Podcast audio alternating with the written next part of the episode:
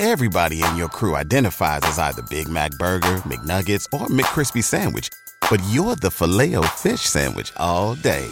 That crispy fish, that savory tartar sauce, that melty cheese, that pillowy bun. Yeah, you get it.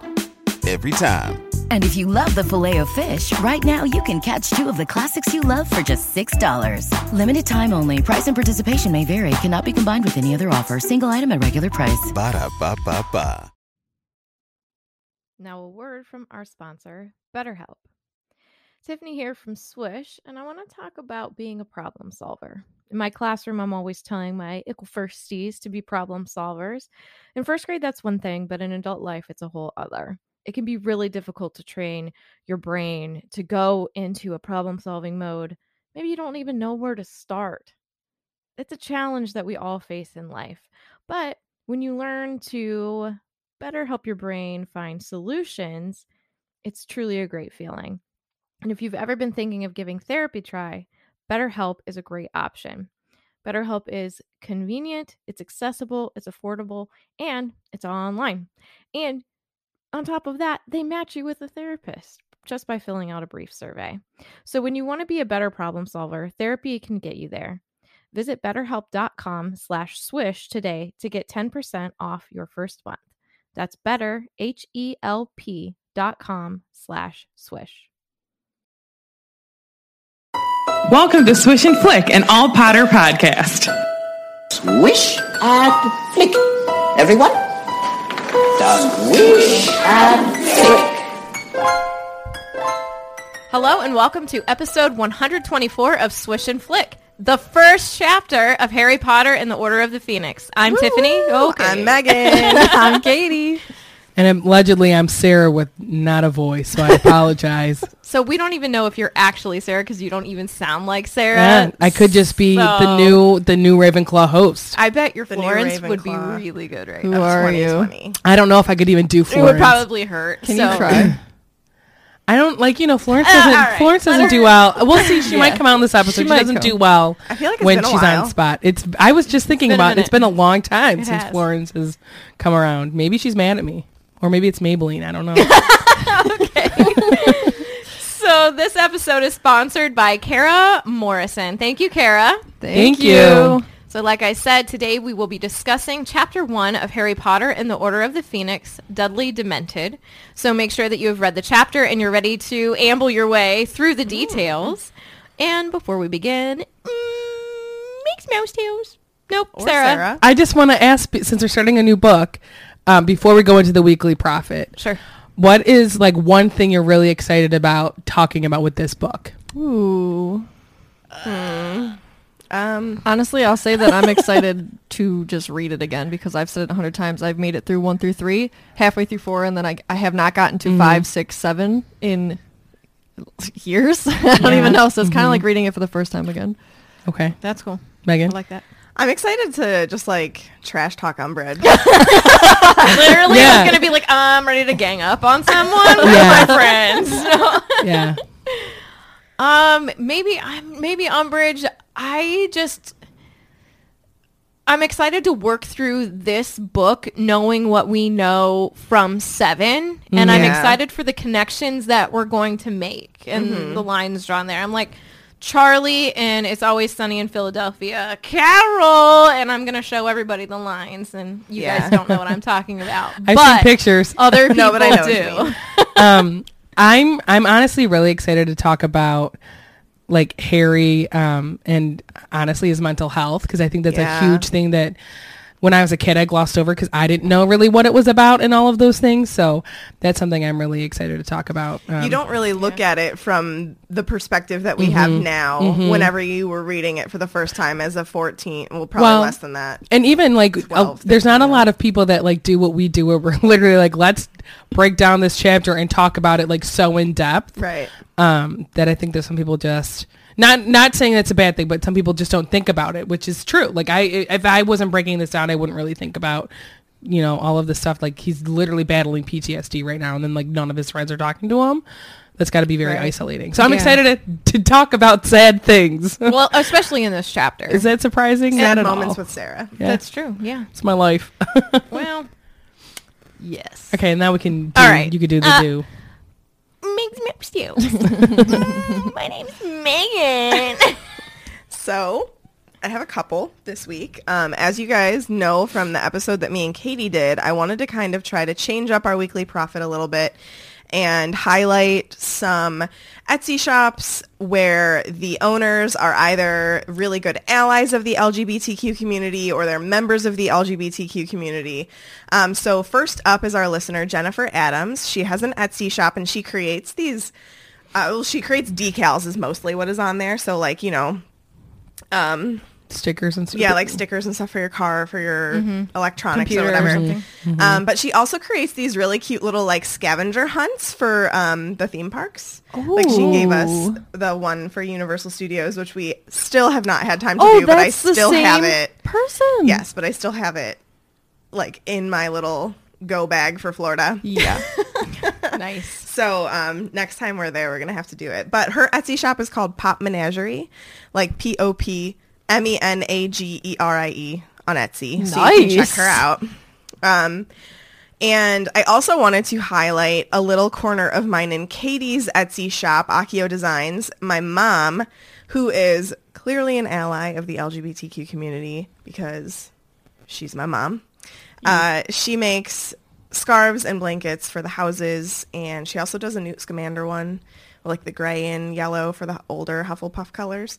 Um, I don't know if it's necessarily Hufflepuff colors, but you know, whatever. Newt. I like it better actually. Yeah. So, Akio Designs, scarves, blankets, handmade from Mama Petrus. They're very nice. I have a blanket from her. I too have a blanket. She uses super soft yarn, like the baby yarn. I love it. Uh, also, I really quickly wanted to touch on the movie Little Women because our girl Emma plays Meg in Little Women. And did anybody else here see it besides me and Katie? Have you- I don't really go to movies. Oh, so I thought about it, but I was like, gosh, it's like two hours out of my day, and I wasn't feeling great then. well, So I wanted to say the day after Christmas, but I didn't. We'll say that I highly recommend going to see it. It's Yeah, very what a lot of good. Emma saying. does a really good job. Um, Emma does a really good job, and so does Saoirse Ronan, who plays Jo. But You would. You, you would, probably- you would. I don't know who her. anybody is, You would though, know really. her if you saw her face, but. I highly recommend going to see it. It's really good, and Emma's in it, and she's awesome, and she's an ally of the LGBTQ community, and she's great. I think So- Saoirse's a new girl crush for me. Yeah, she's cute. Yeah. Yeah. Was that the one in the preview that's like, um, Doesn't want to get married. She plays Jo, doesn't she? Yeah, she's the writer. Yeah. got it. Yeah. Got it. I got Um, it. I got it. Understood. And then last but definitely not least, we wanted to announce a new fundraiser that we were going to be starting through Swish. Uh, Katie and I, as you guys know from June during Pride Month, we created an entire Pride line of merch and all of the proceeds from the merch went to, um, where did they go to again? GLSEN. GLSEN. That's Thank right. you. So I kept wanting to say GLAAD, which is also a It's great also a good one, but yeah. but Um, so in light of recent events in the community, we really wanted to do something that helps the trans community. And we decided to make an extension of our Pride line and do a trans Pride line. Uh, it will be the lightning bolt with the colors for the trans pride flag. And then we also have another cute little design that we're going to be working on and it's going to be launching next weekend. But we're going we're going to basically sponsor somebody from our community who needs help with the financial burdens and costs of top surgery or bottom surgery or just like the hormonal medical things that you may want to or choose to do uh, as being a member of the trans community. So the first person that we're going to be sponsoring is um, Kyra, who is the brother to our listener Kat Tomchek. Tomachek. I'm sorry if I said your last name wrong. I think it's Tomachek. We don't say anything correctly. So. We never say anything correctly. But um, so starting next weekend, we're going to be launching the Pride line, the Trans Pride line, and 100% of the proceeds are going to be donated to Kyra so that he can get his top surgery done. perfect. I'm so excited about that because you switchers always get right behind us with so much. Yeah. Yeah. Yeah. So, um, and then once yeah. we complete that funding, we will move on to another person.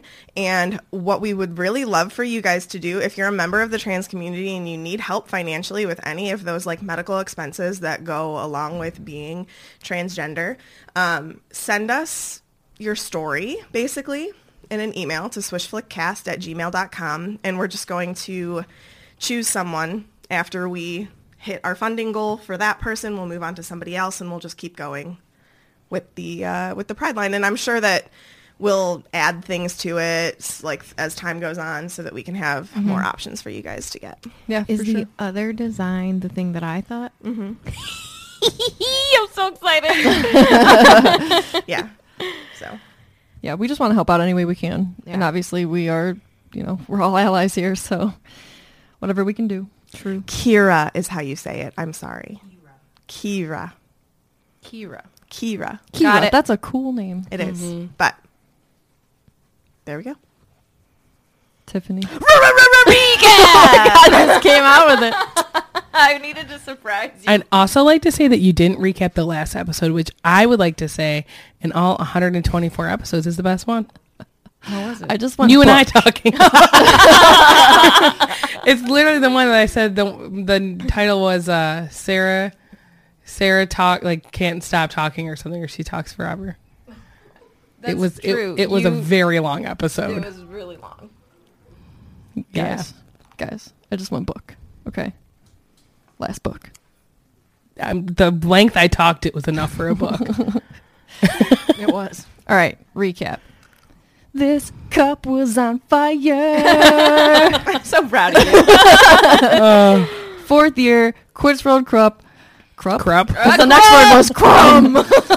uh, hot cup of fire, Triwizard tournament. Harry mysteriously gets ended against his will. There's three tasks, a Yule Ball. There's a Death Eater at Hogwarts. Lots of anxiety. SPEW. Ron's a butt, but then he's cool again. oh Lord. Uh, dragons, mermaids, big giant maze. Maze leads to graveyard. Uh, super unnecessary. Avada Kedavra. Voldemort's back. Moody is Judy. And this is perhaps the most traumatic year to date for poor Harry. That was my favorite wait. recap you've ever done. Thank you. Ever. Ever. Thanks. Oh, Forever, ever? Forever, ever. Mm. All right. So Harry is back. I don't know why I'm laughing because this is not funny. So Harry's back Because you're really and sad. he's sadder than ever. He's trying laugh. to gather any information he can, but his aunt and uncle prove to make that difficult because, you know, they're them. He heads to the playground and is alone on the swings when he hears and then kind of sees Dudley's gang from a distance, and he somewhat hopes that they come over him so they can have a go. So he watches as they walk out of sight, and then he gets up and he starts to walk home, and he uh, waits to interact with Dudley until his little mates leave. Uh, they're having some words when suddenly they are attacked by a Dementor, and Harry has to use magic, obviously, to get rid of it. Um, Dudley is not doing too great, and then Mrs. Figg is there. And then, you know, she seems to know about the Dementors, and she wants to kill Nuggets Fletcher. I don't think she's the only one. Word. Word. I'm sure there's many people around the wizarding world that would really like to see him just peace out. In Yeah. the most not nice way possible, probably. Yeah, yeah. He's pretty annoying. He's like a slimy guy, I really you know? don't like him. I wouldn't even call him slimy. He's like a sketch dude. Sketch. a sketch dude. He's a sketch dude. You know what it makes me think of is Doodle Bob. Yes, I was just thinking that. Me hoy man hoy. Doodle Bob. Get out. Is it SpongeBob? Doodle Bob. And then I took your pencil. Oh my goodness. All right. I shall enlighten you, Meg. yes. You make me sick. I'm watching that tonight. So it's the hottest day of the summer on Privet Drive, and we find out there's a drought. So the normally like shining perfect street is pretty much covered in dust, and Harry's the only person who's outside enduring the heat, and he's laying in a flower bed, which I kind of like. That would be that's like a perfect spot to lay. The ground is cool, and I bet it mm. was feeling really good. Well, I give him props for doing that because I could never just lay in the dirt. Seriously, you can never. if you were so okay, how how hot we were waiting for Hagrid's ride, you wouldn't have laid in the dirt to cool down. Absolutely not. Oh, I. Would. I'm pretty sure I sat in the dirt. Yeah, we totally sat. No, because I'm so sweaty, it's gonna stick to me. Yeah, but it's gonna Eh. feel so good. No. I'm gonna wash off later. That's what showers are I'll for. go in the bathroom and splash water all over me. We didn't have a bathroom. That's I why shouldn't- Sarah and I had to run down the street Yeah. in Hogsmeade. so we Hagsmeade. beat We ran pants. down in Hagsmeade. If we wouldn't have gone to the bathroom, things would have happened on that ride Yeah. Wet seats for sure. for sure. Okay. So we get a little Harry re re re re recap as we always do. So Harry is a skinny, black-haired, bespectacled boy who had a pinched, slightly unhealthy look of someone who had grown a lot in a short space of time. Hello, growth so he's wearing torn and dirty jeans, probably a hand-me-down from Dudley, and his t-shirt was baggy and faded, and the soles of his tennis shoes were peeling back. You guys, I have such beef with this. I said it's bananas to me that Harry is in this kind of state. The Dursleys must really, really hate him to let him go about looking like this when they all know where he lives. They probably just don't care. But they don't are care enough to so- do But anything they're about it. so They're involved. Like so, they're so about their appearance. They must really hate him to let him do this, to, to have that reflect on to them. Everybody knows Mm-hmm. what street he lives on, especially this summer because he's walking around all the time. yeah. Mm-hmm. Also, though, I mean, like you do. I mean, like that's basically confirmed in this chapter. Whenever Vernon is like, "We're done, get out." Yeah, he doesn't care. Is at that all. this chapter? That might be It's the chapter next two. the- chapter. It's, the, Okay, it's, sorry. it's the next one where he's like, Jumping ahead. You have to leave. Fozzie's crying in his sleep. um. So I was like, "Oh, there's a drought," and then I was like, "But was there a drought?" There was. How very Sarah of you. So in Oh, nine- did you look it up? How funny. I did. So in 1995, the UK and Ireland had a heat wave that went through, and um, it was a severe weather event. This was quote um, from a website I'll tell you in a second. And it was between late July and late August, and it's part of the warmest summers recorded in UK. Wow. And one of the warmest Augusts that was ever recorded in many locations around the UK. And it was one of the driest summers ever recorded in the UK. So I like thought that that it's saying that it was reaching over 30 degrees Celsius, which is 86 degrees Fahrenheit in some Which is like- mm, for us, like it's so weird to hear like yeah. other climates. Yeah. We're like, okay, like that's hot. That's like, hot, but we've had hotter. Yeah, Yeah. yeah. But They're, again, like dying. they're more north than us, I believe. So Right. makes sense. So it also had an exceptionally low rainfall throughout the summer, and we do mm. read about how everybody usually has like their lawn um, Watered. wa- Manicured and- watered and stuff, and everybody's is, it's like all brown and stuff. So I did have a link posted from the European Drought Center. And it'll tell you everything you need to know. There's a lot of sciencey uh, pictures and things on there, so knock your socks off, friends. So Harry is now hiding under the hydrangea bush, and that's the only way that's the only way that someone would be able to see him is if they like popped out the window and looked directly down. And he's laying there for a very specific reason. But I was like, "Oh, what's a hydrangea bush?" Well, I'm glad you asked. Let me click no thank you. it, it's a bush of hydrangeas. it's a shrub, a shrubbery. A shrubbery? we want a shrubbery. So um, it needs full sun and part sun exposure. So you could do either or. Can take any type of soil, and it blooms in the summer and fall. You can have, get ready, blue, green, pink, purple, red, and white colored hydrangeas. You're welcome, everyone. Whew, hydrangeas are beautiful. They are very pretty. Yes. Mm-hmm. I enjoy them as well. So Harry thinks that this spot was perfect because of the al- alternative. And here's a quote from the book. On the whole, Harry thought he was to be congratulated on his idea of hiding here. He was not perhaps very comfortable lying in the hot, hard earth. It's probably cooler than the alternative. But on the other hand, nobody was glaring at him, grinding their teeth so loudly that he could not hear the news, or shooting nasty questions at him, as had happened every time he had tried sitting down in the living room and watching television with his aunt and uncle because he's doing something specific with the news. So just as Harry's thinking these things, Vernon starts going off saying that he's happy Harry stopped trying to butt in basically where he doesn't belong. And he's laughing at the fact that Harry's like saying that he's only trying to watch the news. And he's like, he doesn't need to watch our news. You know what I mean? But little does he know, right? Mm-hmm. We yeah, know- what? Sirius Black was on their news. True. but Truth. I don't know why he doesn't think that though, because he knows that Sirius is Harry's godfather, Yeah. and he was on your news. Who probably forgot about it. Conven- you know, even He if you doesn't- didn't, yeah. conveniently it was like, I don't know what you're talking about, you know? yeah. yeah. And like, is he really going to remember anything about Harry besides the fact that he's a wizard and they don't like him? He's just such a bad person. I know. such a bad person. Um, Mrs. Figg, shout out to Figg. Hey, girl. What's up? She makes her appearance and she's been asking Harry to come over for tea whenever she sees him. Uh, yeah. Um, so Lisa in the chat said, "Do we think that there's symbolism with the hydrangeas because they need a lot of water and Harry needs a lot of emotional care right now? The hydrangeas aren't getting the water they need because of the drought."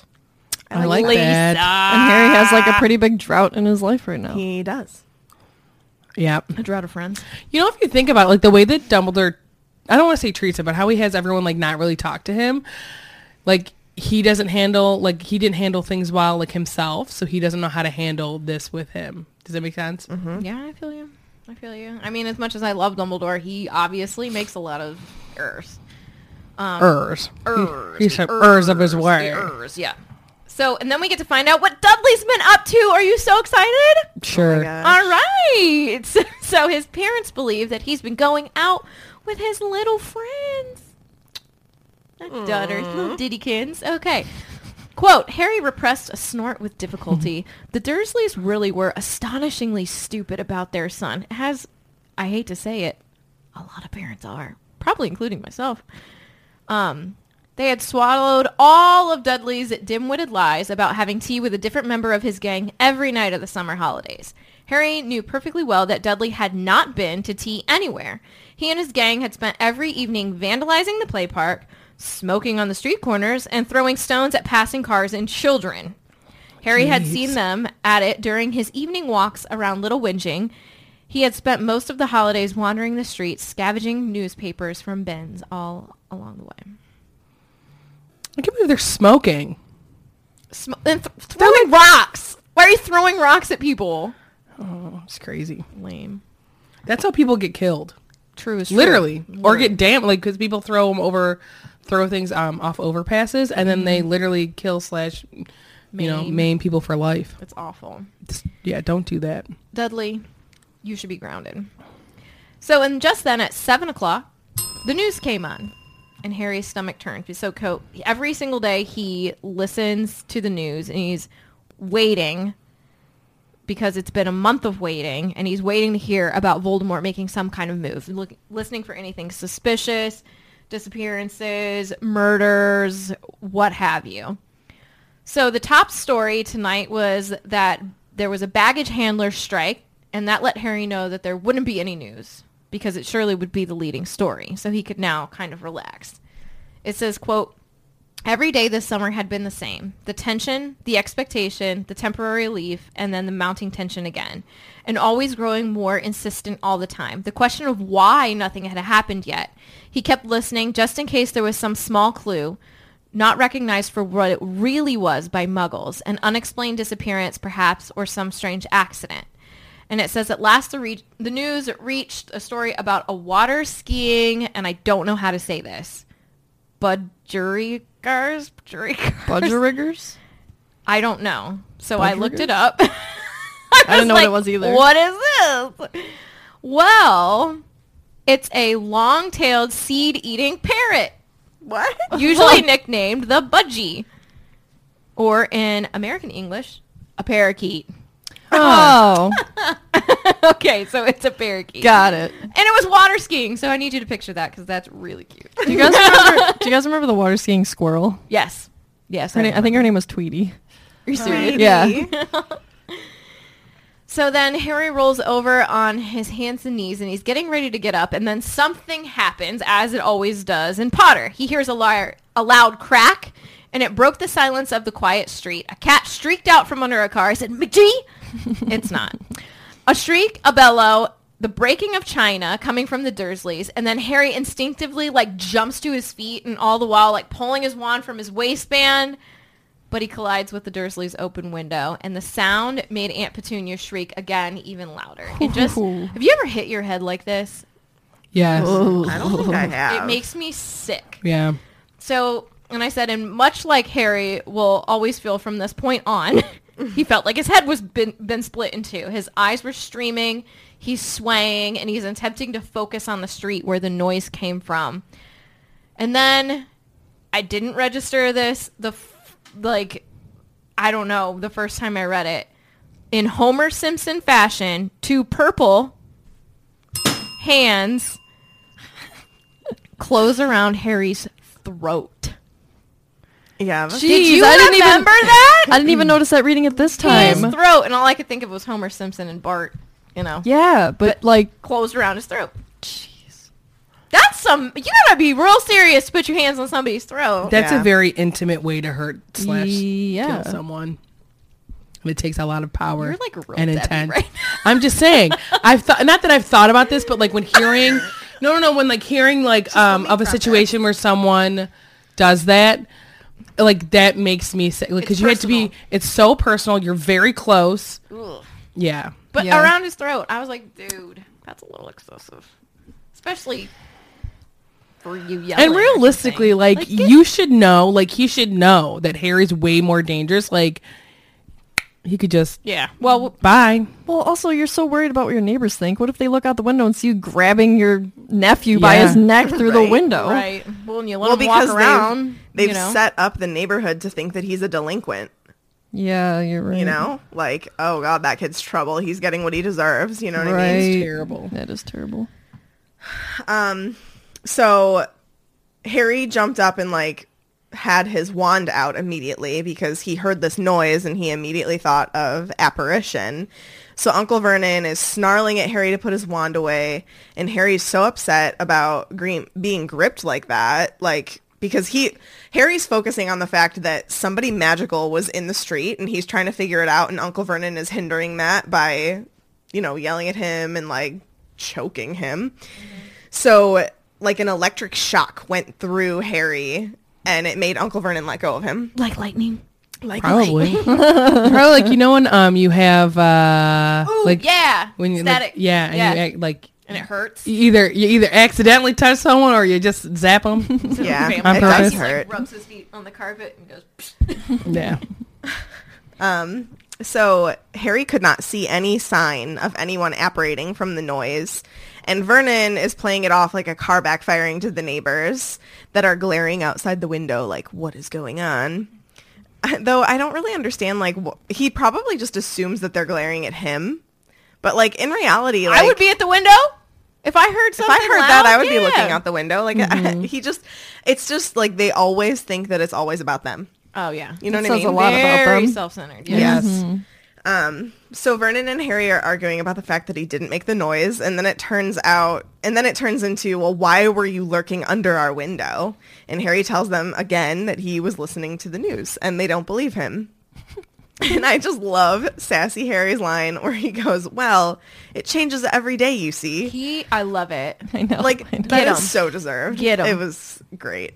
Um, so Aunt Petunia calls him a nasty little liar about telling them that they don't know what's going on. I can't stand her. She then asks what all the owls are doing if they aren't bringing him the news. And Sassy Harry strikes again. And Vernon says, We're not stupid, you know.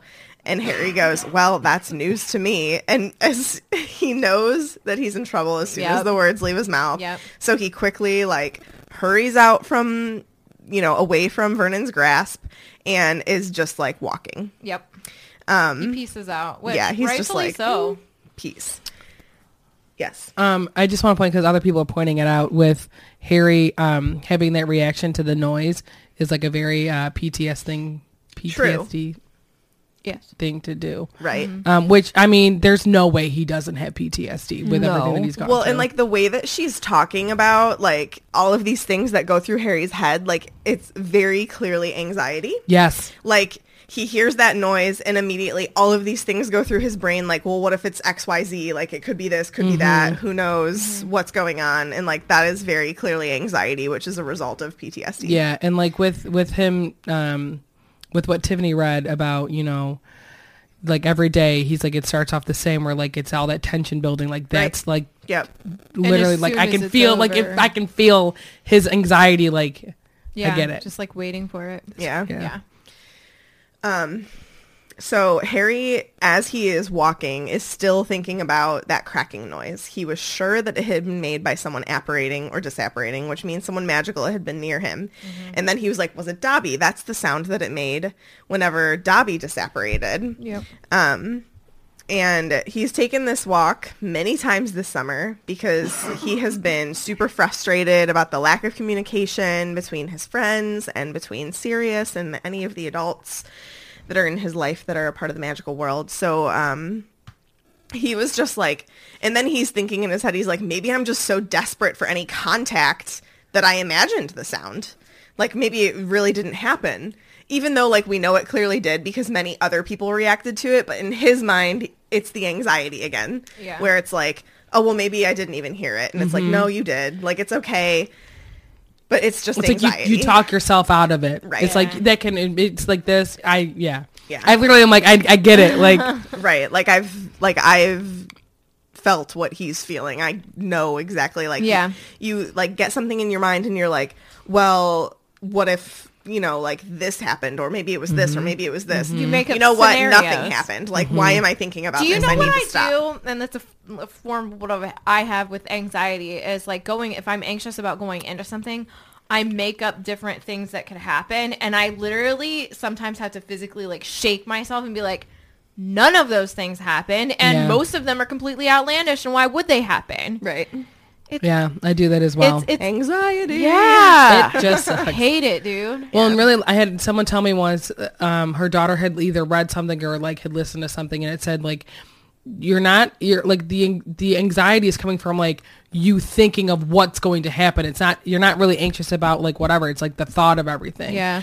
And I'm like, Right. that's like exact. I'm like, yeah. Like she said, I'm like, yes, yeah. Like I'm thinking of like like he's saying, you know, it could be this, this, this could be like A, B, C, D, whatever, and you mm. know, it really could be none of them. You don't know, Right. But like you go into it being like trying trying to like almost soothe yourself and be like, this is how it's gonna be, but really you have no idea when you're walking into a situation. Right. and then you pick one of those things and you're convinced that that Mm-hmm. is what happened and then all you do is just like stew on it Mm-hmm. Yeah. and then it's like hold on i don't even know if this is what happened why am i thinking about it so much Yeah.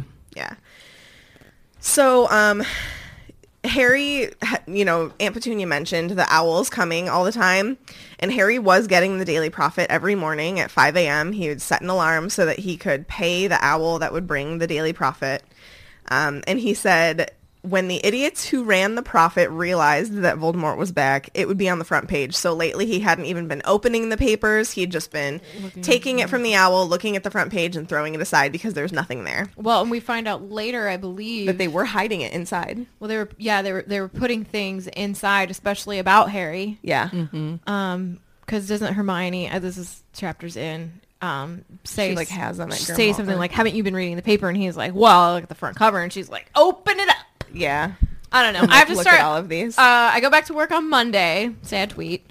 And so I'll start listening to the book again rather than just like reading it because I think I'm just gonna I'm gonna listen to it a couple more times this year. I Yeah. think, I probably will too. and then I'm gonna move on to six and seven again because oh I'm gonna do that in between Star Wars books because I want to be able to make those connections Yeah. now. Right. Yeah. Um, so we learned that Harry had been getting letters all summer from Ron, Hermione, and Sirius, but none of them contained any news at all. They would say things like, we can't say much about you know what, obviously. We've been told not to say anything important in case our letters go astray. We're quite busy, but I can't give you details here. There's a fair amount going on. We'll tell you everything when we see you. And Harry's like, but when am I going to see them? Nobody seems keen on giving me a date. Like they'll just say, I expect it'll be soon. Um, so we know that they are forming the Order of the Phoenix right now. Harry doesn't know that. It's already formed. They're like working, right? Bringing it back. Right. And they aren't at the Burrow like Harry thinks that they are. They're at 12 Grimmauld Place. And I said, when do you think that Hermione got there? I don't know how much time do you think she spent with her family. I hope she spent some time with them. I It feel- doesn't seem like it. I know, like, But I well, wonder too if she's trying to like you know how she like obliviates him basically. them. So I wonder if she like tries to not spend a lot of time with them because she knows where it's going to go. It just hurts my heart. yeah, but I mean, I I don't know. I think I kind of like I tried to do a little bit of research just to like see what other people thought about like how much time she was with the Yeah. Weasleys and everything. And one person and I think that this was on like Quora or Reddit, but they were just like discussing how like when they think Hermione got there and like what was going through her mind and and they a lot of them said things like well it's probably more difficult for her to get the news when she's with her parents because mm-hmm. she has to rely on just the daily prophet. Mm. And it, her being with the order of the phoenix like with ron at grimmauld place they may not be allowed into the conversations, but like as we know, like they have the extendable ears, people mm-hmm. talk, they hear things like through the grapevine. So like she felt safer being around people who she could get more news from. Mm-hmm. So that's why she decided to like be there more than with her parents and potentially her being with her parents could put them in danger. yeah. So I think that it was she had to find this happy medium of like obviously I want to see my parents, but I also really need to keep up to date on the news that's going on. So That's she kind of how I probably think about it. yeah, she was probably there for a lot of the summer. I would agree. Well, they've only been really out a month. It's like because Right. it was the end of June when they finally got home, and I don't think um, it's not his birthday yet. Correct? No. No. So, in my mind, she might have spent maybe a week or two because, I like you're No, saying, no, it is because they sent him honeydukes and he threw it away. Oh yeah, yeah. It's after Okay, So it's it's just So it's been a after, month. okay. Okay, so Why would you throw that away? because he was He angry regretted at it. He regretted it. Um, but like, I think that she spent some time, but she's worried about her parents being in the middle of it, and maybe she doesn't want them to know because then they would probably be like, "You're not going back to school."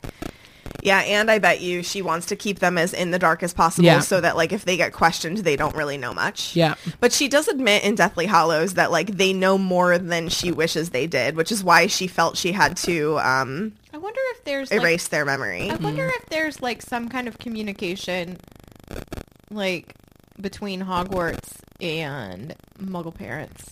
That's like specific for them, Possibly. I would think that like a there has to be. newsletter or something. Because like think about like I mean these kids start going there when they're 11, so like that's still grade school in They- our system and like you send newsletters all the time with kids even in grade school, you know. And like even high school and we would get some, like But- not as much cuz it's more like they put it on you as your responsibility, but like there's some stuff that goes to the parents. But like, did they tell everyone like what was happening at school? Probably not. They're like, hey, uh, there was like a basement thing that opened. There was an animal in there. Everything's fine. like can you imagine being like a like a muggle parent being like, "Oh my god, what is going on?" No, I can't imagine. but Stress too, like, what if what if they just don't understand? So like, they don't tell them. True. I don't know. That's hmm.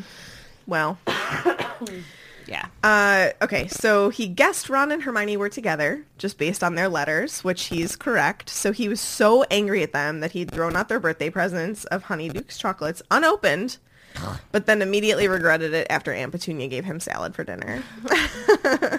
um, Harry was upset that he wasn't the one doing busy things. The one, what, he realized he, or, oh my God, I can't talk.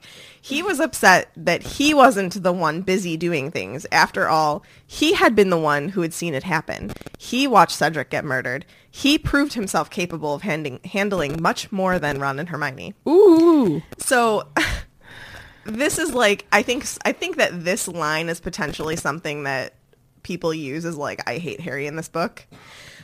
But at the end of the day, like he's just very frustrated right now. For sure. And Yeah. and like whenever you're super frustrated about a situation or about something, like a lot of the times you will say things that you don't really mean.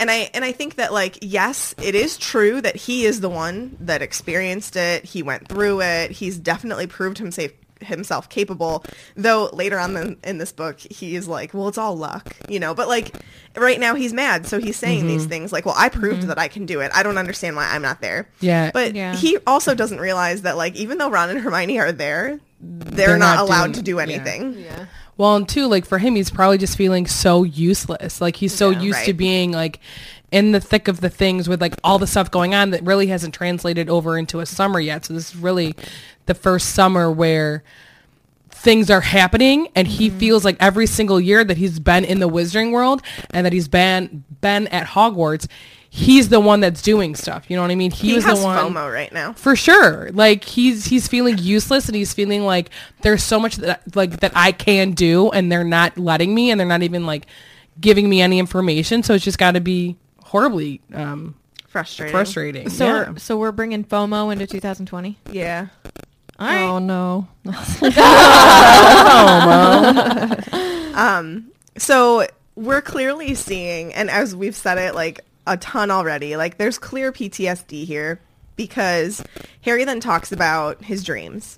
He says that he's dreamed about Cedric's murder. He's told himself sternly to not think about it during the day because he already sees it happen over and over again at night. So he doesn't want to think about it at night and when he's awake. Um, he doesn't seem he also doesn't seem as mad about Sirius's letters, even though he's still frustrated. He feels like Sirius's also contain words of caution and consolation instead of just like tantalizing him with hints of what's going on. Which it's funny that he uses that word because it's like clearly you're seeing all of this frustration towards Ron and Hermione. He's even using verbiage such as like, oh well they're like teasing me with these hints, like how dare they? When in reality, like he's probably reading into it way too much. But mm-hmm. again, It's that's probably- anxiety. It's probably Hermione being like, okay, I can tell him this, and maybe this will help him, you know, get through a little right. bit. Like, and he's like, no. and he's taking it the wrong way. yeah. right. It's anxiety. Mm-hmm. Like all of mm-hmm. this really just comes back to Harry having serious anxiety. Yeah. I bet you Sirius has his own anxiety. It's Harry's anxiety. Yeah, that's true. um, Sarah, so Harry is still walking while all of this is going through his mind, and he's heading towards the quote play park. so cute. Oh my god, my sister calls it a play park. And we thought that it was just like funny that she said that, and then I was like, "Oh yeah, that's like a British thing, isn't it?" Your sister is. British. Um, Harry Knew thought she was wonderful. Harry thought about how he actually had been quite good over the summer and he had resisted flying to the burrow on his own. Uh, he thought his behavior had been very good considering how frustrated and angry he felt at being stuck on Privet Drive this long. It's just like, yeah, I've been a really good boy. Can't I leave now? Thanks. Uh, reduced to hiding in flower beds in the hope of hearing something that might might point Moit, to, moit, moit, moit, do it. to what Lord Voldemort was doing. Nevertheless, it was quite galling to be told not to be rash by a man who had served 12 years in the mm-hmm. wizard prison Azkaban, escaped, attempted to commit the murder he had been convicted for in the first place, and then gone on the run with a stolen hippogriff. And I said that this is also amazing. this is also like a different way of Jo giving us more of a recap, A what? which I thought Can everyone just look at my dog for a second? A ra- ra- recap. Oh, Foz, Foz, you're so cute. Awful He's got his little head on the couch, like just Hello, Pooch. So cozy. Shout out to everyone's quality pooch. Quality pooches. and quality kitties. yes. It's yellow. Thanks. All right, so Harry sets off towards the play park. And he sits down on one of the swings and he's staring moodily at the ground. Harry is totally emo right now. Um, tomorrow he'd have to think of a new way to hear the news. Like, how sad is this? In the meantime, he had nothing to look forward to but another restless, disturbed night. And the dread and anxiety you have going into that. Mm-hmm.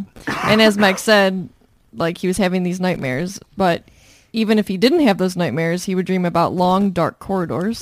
They all had hmm. dead ends and locked doors. Hmm. And he, Oh, he guessed familiar. this is because he feels like he's trapped right now.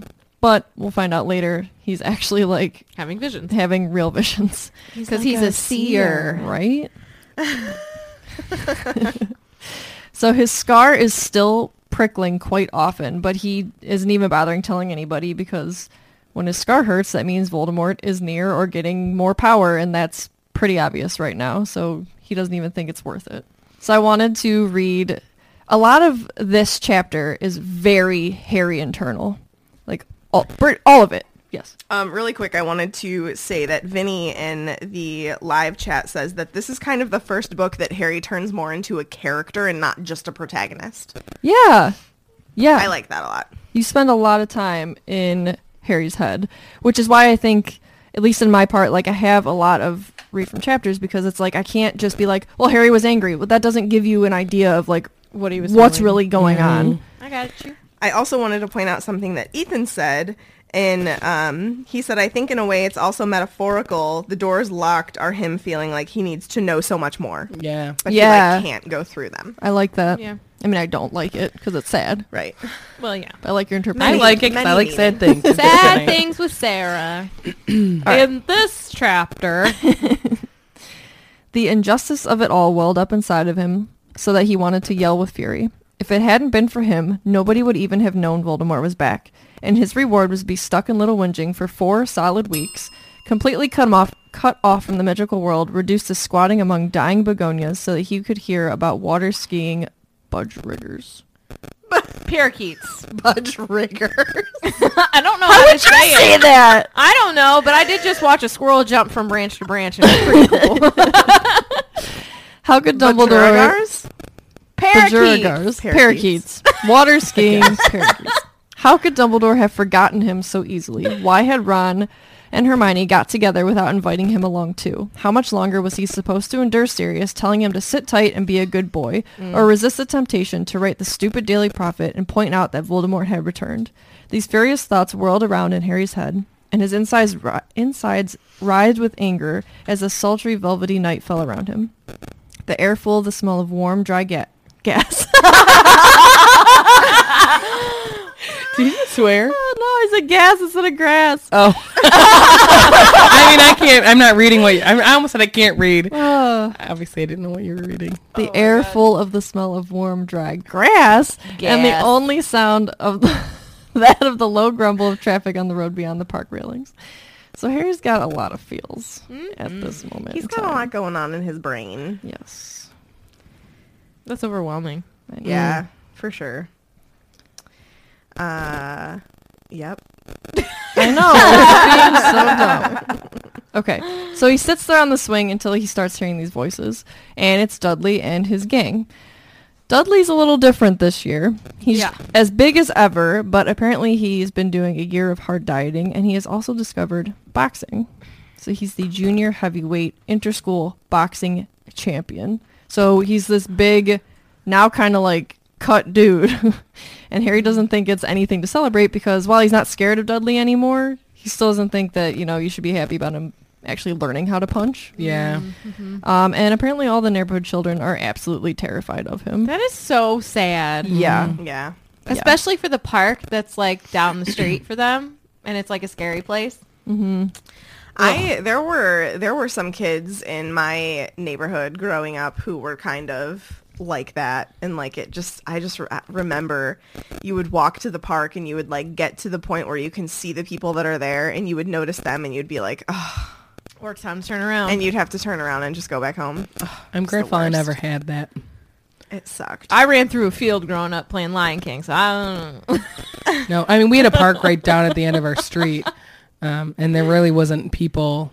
Like there were woods too. We weren't allowed to go in there. Like that's where like the not the scary people, but like that's where like the Dudley people would have been. Would be the the the, woods. wooded part of the Dudley park people, or the yeah. other end where there wasn't anything like not the kid park, Yeah. right. I just which is the part that I played in. Yeah. I didn't have anything with like park related, but like I mean, I had a bully in school who I was a target, you know what I mean? Like mm-hmm. there's always that one kid that is exactly like Dudley.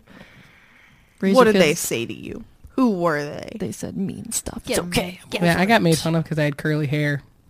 I got made fun of because I had Sounds short about hair. right. I It's got made good. fun of because I wasn't super skinny so you know it happens Just be kind. Yeah. Teach your children to be kind. Don't be a Dudley. Don't be a Dudley and don't be a Richard. Uh, episode title: Don't be a Dudley. I love it So Harry is watching Dudley and his crew, and he finds himself thinking like, "Hey, I'm right here. Come on, come and have a go." Like, Dude, he's I'm sitting right here. Yeah, he just wants to pick He's a got fight, that pent up aggression mm-hmm. and and not all his feels. not just that, but he thinks it would be fun to watch Dudley in that kind of situation. So to see Dudley in front of his boys, I mean, it, wish for. It. It kind of would be. Sarah.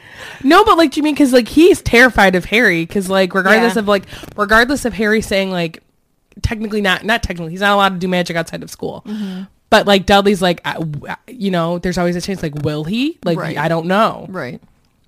So he thinks it'd be fun to like try and see Dudley not lose face in front of his gang, but like he also doesn't want to provoke Harry because he's scared of him. Um, but this quote is it's pretty dark. Like we hit this book dark heart like right away. Um, quote, it would be really fun to watch Dudley's dilemma, to taunt him, watch him, with him powerless to respond. And if any of the others tried hitting Harry, Harry was ready. He had his wand. Let them try. He'd love to vent some of his frustration on the boys who had once made his life hell.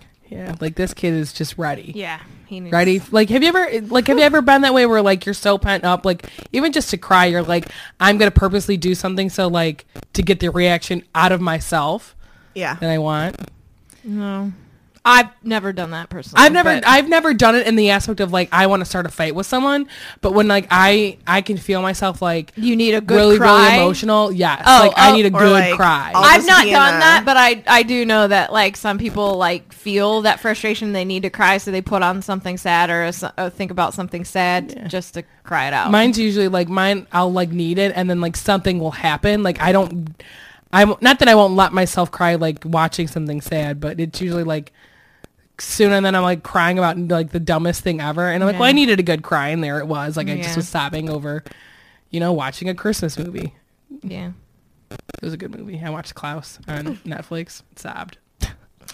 The part of this though that I I don't know, I want to see what you guys think is like I know Harry has every right and when I read this the first time you just think, "Oh, sassy Harry, he's angry that mm-hmm. whole book." But like now I'm like, "Oh, he had like a lot of real legit feelings. He had mm-hmm. every right to feel how he felt." Right. Um, But he also does have this new really new real connection with Voldemort because Voldemort's like Yeah. back mm-hmm. for real.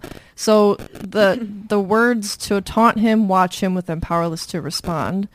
That right there feels very Voldemort, Voldemort, to me, yeah. and I don't know if that is a direct influence and if it's just like mixed with everything that Harry's feeling. No, I think it, I think it perfectly reflects what Voldemort does to other people. I mean, he likes to be that bigger guy, and he likes to watch people be in those situations and hurt them and watch them be powerless. Right. So I think that um, if Voldemort has those feelings, and then Harry's feeling all of his emotions, that it for sure can get transferred, for lack of a better term, over to Harry and Harry can feel those things that he might not have necessarily felt himself. He might have wanted to um, see Dudley in that situation where Dudley wouldn't know what to do in front of his friends, but I'm not sure that Harry would have taken it a step further to think to what did you say uh see him powerless to l- respond and Like it- um, it, it would just I ready feel to like hurt the others. Yeah, yeah, yeah, yeah, yeah. I agree with you. Go for it. if you think about it, that's kind of this this connection. Like the whole fifth book is him wondering, you know, am I really like he's having these thoughts, And then he's thinking, am I really a, as good of a person as all these people think that I am? You know, He's am I feeling Voldemort's feelings? yeah, like he, and and Yes. not only just Voldemort's feelings, but he's going through a lot. Yeah. You know, and his brain is working overtime because he's going through all of these emotions that he really didn't have time to process in the right way. Mm-hmm. Um, and there's just a, he's gone through a ton, and now he's thinking, you know, I I have all this anger inside of me because of what happened, and with Dudley being a Dudley for you know 15 years or 14 years that he's been living with them, Mm-hmm. and he's he's got all of these things built up, and it's like all this pressure, and it's not being released, and so he's like reacting this way because he doesn't really have a healthy way, no, a healthy way of of getting rid of, of venting it, of getting He rid of can't it. talk about it. Mm-hmm. He can't do He has no one there. Yeah, so like that's just like the whole this whole book really is like, am I really good? Or like, why am I thinking this way? But I think that's somewhat normal to have thoughts like that. Well, he's Yeah. also a teenager. Right yeah, now, that's so- like when you're a teenager. I mean, I know I was not that nice all the time. You know, mm. It's a combination of like all of the things you're saying, plus the fact that like Voldemort really does have a body now. Yeah. So his connection with Voldemort could have completely changed in that instant. And mm-hmm. like, so not only is he just dealing with PTSD, being a teenager, growing up, dealing with Dudley, all these things that you guys literally just said, on top of the fact that like n- he had some sort of connection before, but it was pretty faint. And like now it's more. It's like a mm-hmm. lot more. because of Voldemort being back within Right. like a human form. Mm. right. So and like having those full fledged thoughts and feelings, like mm-hmm. I, I don't, I don't want to say that Voldemort didn't have those like full full like thoughts and feelings when he didn't have a body. But he was weak. But I mm-hmm. feel like because I think his goal was more towards getting a body back. Yeah. And Yeah. now his goals are other things. If you and think so about those it- feelings are going in. My body's back. if you think about it like a string that's attaching them and like when they when he was weak it was like really loose and now it's like tighter i don't know why i snapped No, no, but that makes that makes a lot sen- a lot of sense. So, and like- like, it Yeah. ties in not only to like the emotions that Harry has because of the PTSD and because of you know him being a 15 year old and him having all of these crazy things that happen to him, like Harry just being Harry. On top of now all of these new feelings that like he's feeling from Voldemort because like you said like before Voldemort may have had ideas but like now he can actually execute them potentially. So that's like even stronger. I want to bring up something from um, Morgan Warner in the chat. She says, "Do you think he is?" Oh, darn it! Do you think he's more vulnerable Thanks. because he's emotionally volatile, as discussed in his occlumency lessons? I would say 100. percent Yeah. For He sure. doesn't know that he has to block anything, so therefore he is not. right. So everything's coming through. Yeah. well like i said like you know and he sucks at occlumency anyway. when when you know when That's you rude. grow up with like a solid um i don't even know like he grew up in a very uh emotionally terminal is that turmoil you know with the, with with his aunt and uncle who didn't like him and didn't care for him but they like he was raised there so he doesn't have those emotional uh, ways to like you to deal with his emotions in like a healthy positive way so he doesn't know how to do that anyways adding on to the fact that obviously we see that he can't close himself off but he just doesn't know how to do it you know where Yeah. you normally learn that from whomever is raising you if you're raised in you know not a dudley and D- a Vernon Dursley and- household yeah with uh, being a Harry Potter. yeah But honestly, th- how much parenting is going on with Dudley? for sure Not right. much. You know, For we, sure. I mean, we can say a lot about the way that they treat Harry, but um, when you s- step back and look at it as an adult, they're they're treating Dudley poorly as well. yes as parents. yes absolutely Because they're just blind to like everything going on with him. Because he too They're, you- they're, you- they're either blind or they're they're ignoring. Well, because even if you think of like the very first book, when he realizes that he is one less present than the year before, he like Right. freaks out. Like that's not, you know, he too is emotionally stunted. Right. Yeah, that's a good point. I mean, we could we could talk for hours and days. Coping about, mechanism about the is way what that I was looking for, and that my friend Dudley Regine gave me the words. coming in clutch. So Harry's amping himself up for this fight, but I think lucky for him, they didn't see him. They just keep going on by, and Harry has a moment to be like, "Yeah, picking a fight isn't really a smart move. I can't use magic. I'm gonna risk being expelled again because what he has Dobby's spell against him, and technically he has that blowing up Aunt Marge spell against him. so he already has two strikes. Yeah. Yeah, Like technically that right there is foreshadowing too to like what's literally gonna happen. Yeah. Yeah. Well, yes. and like he knows that Fudge is not with him anymore. Oh no, definitely. Espe- uh, uh, if you think back to the, uh, it probably wasn't the last chapter, but pro- I think second to last chapter, the parting of the ways or something like this. Right, yeah. Um, the parting of the ways literally Dumbledore and Fudge. yeah, Yeah. So it was um, the Order of the Phoenix pitted versus the Ministry of Magic. Like it's it's over between them. There is no relationship, but between them anymore. And Harry knows that because he was there for everything, and he knows that the way that Fudge was looking at him, speaking about him, saying, "How can you believe this boy when he's clearly deranged?" and because he was reading the prophet about Harry, and so you know Harry saying this, like he literally he doesn't have them anymore to treat him like a Harry Potter. You know what I mean? Like the Harry Potter effect is gone it- for, it- from the ministry. It's gone from the ministry for sure. Yeah. I'm not saying that bad against Harry, like he didn't choose that. But like now, like if something bad happens, and as we see, it's instantly like, well, you're a criminal. Mm-hmm. You know what I mean? You did something wrong. Yeah. Even though he didn't. Yeah. Even though somebody did it on purpose. And we'll get to that. So Harry thinks, well, there you go, Sirius. I didn't do anything rash. I kept my nose clean. Exactly the opposite of what you would have done. um, so apparently, he can be so spiteful. I know. but like, it's very really true though. yeah, So super petty. Um, but But again, anxiety does that to you. For sure. It makes you petty about the dumbest stuff. It's true. Um, so Aunt Petunia and Uncle Vernon feel that whenever Dudley decides to turn up at home, that's curfew, and that's when you should probably be home. And anytime Cool. after that is way too late. So he's like, well, if the gang's going back, I should probably head back to Privet Drive. So he does eventually catch up with the boys, and he's listening into their conversations. And Ugh. you hear, squealed like a pig, didn't he? And then another one goes, nice right hook, Big D, which, Awful. great nickname, Awful. sir. All right, leave it. Move on, I know. Kate. I know. So Harry waits until the others leave, which I think is kind of smart for him. You don't need to pick a fight with. I, I mean, you're you're a small dude. He really doesn't need to pick a fight with At all. anybody. Yeah, I but know. Whatever. He was he was feeling antsy. Yeah.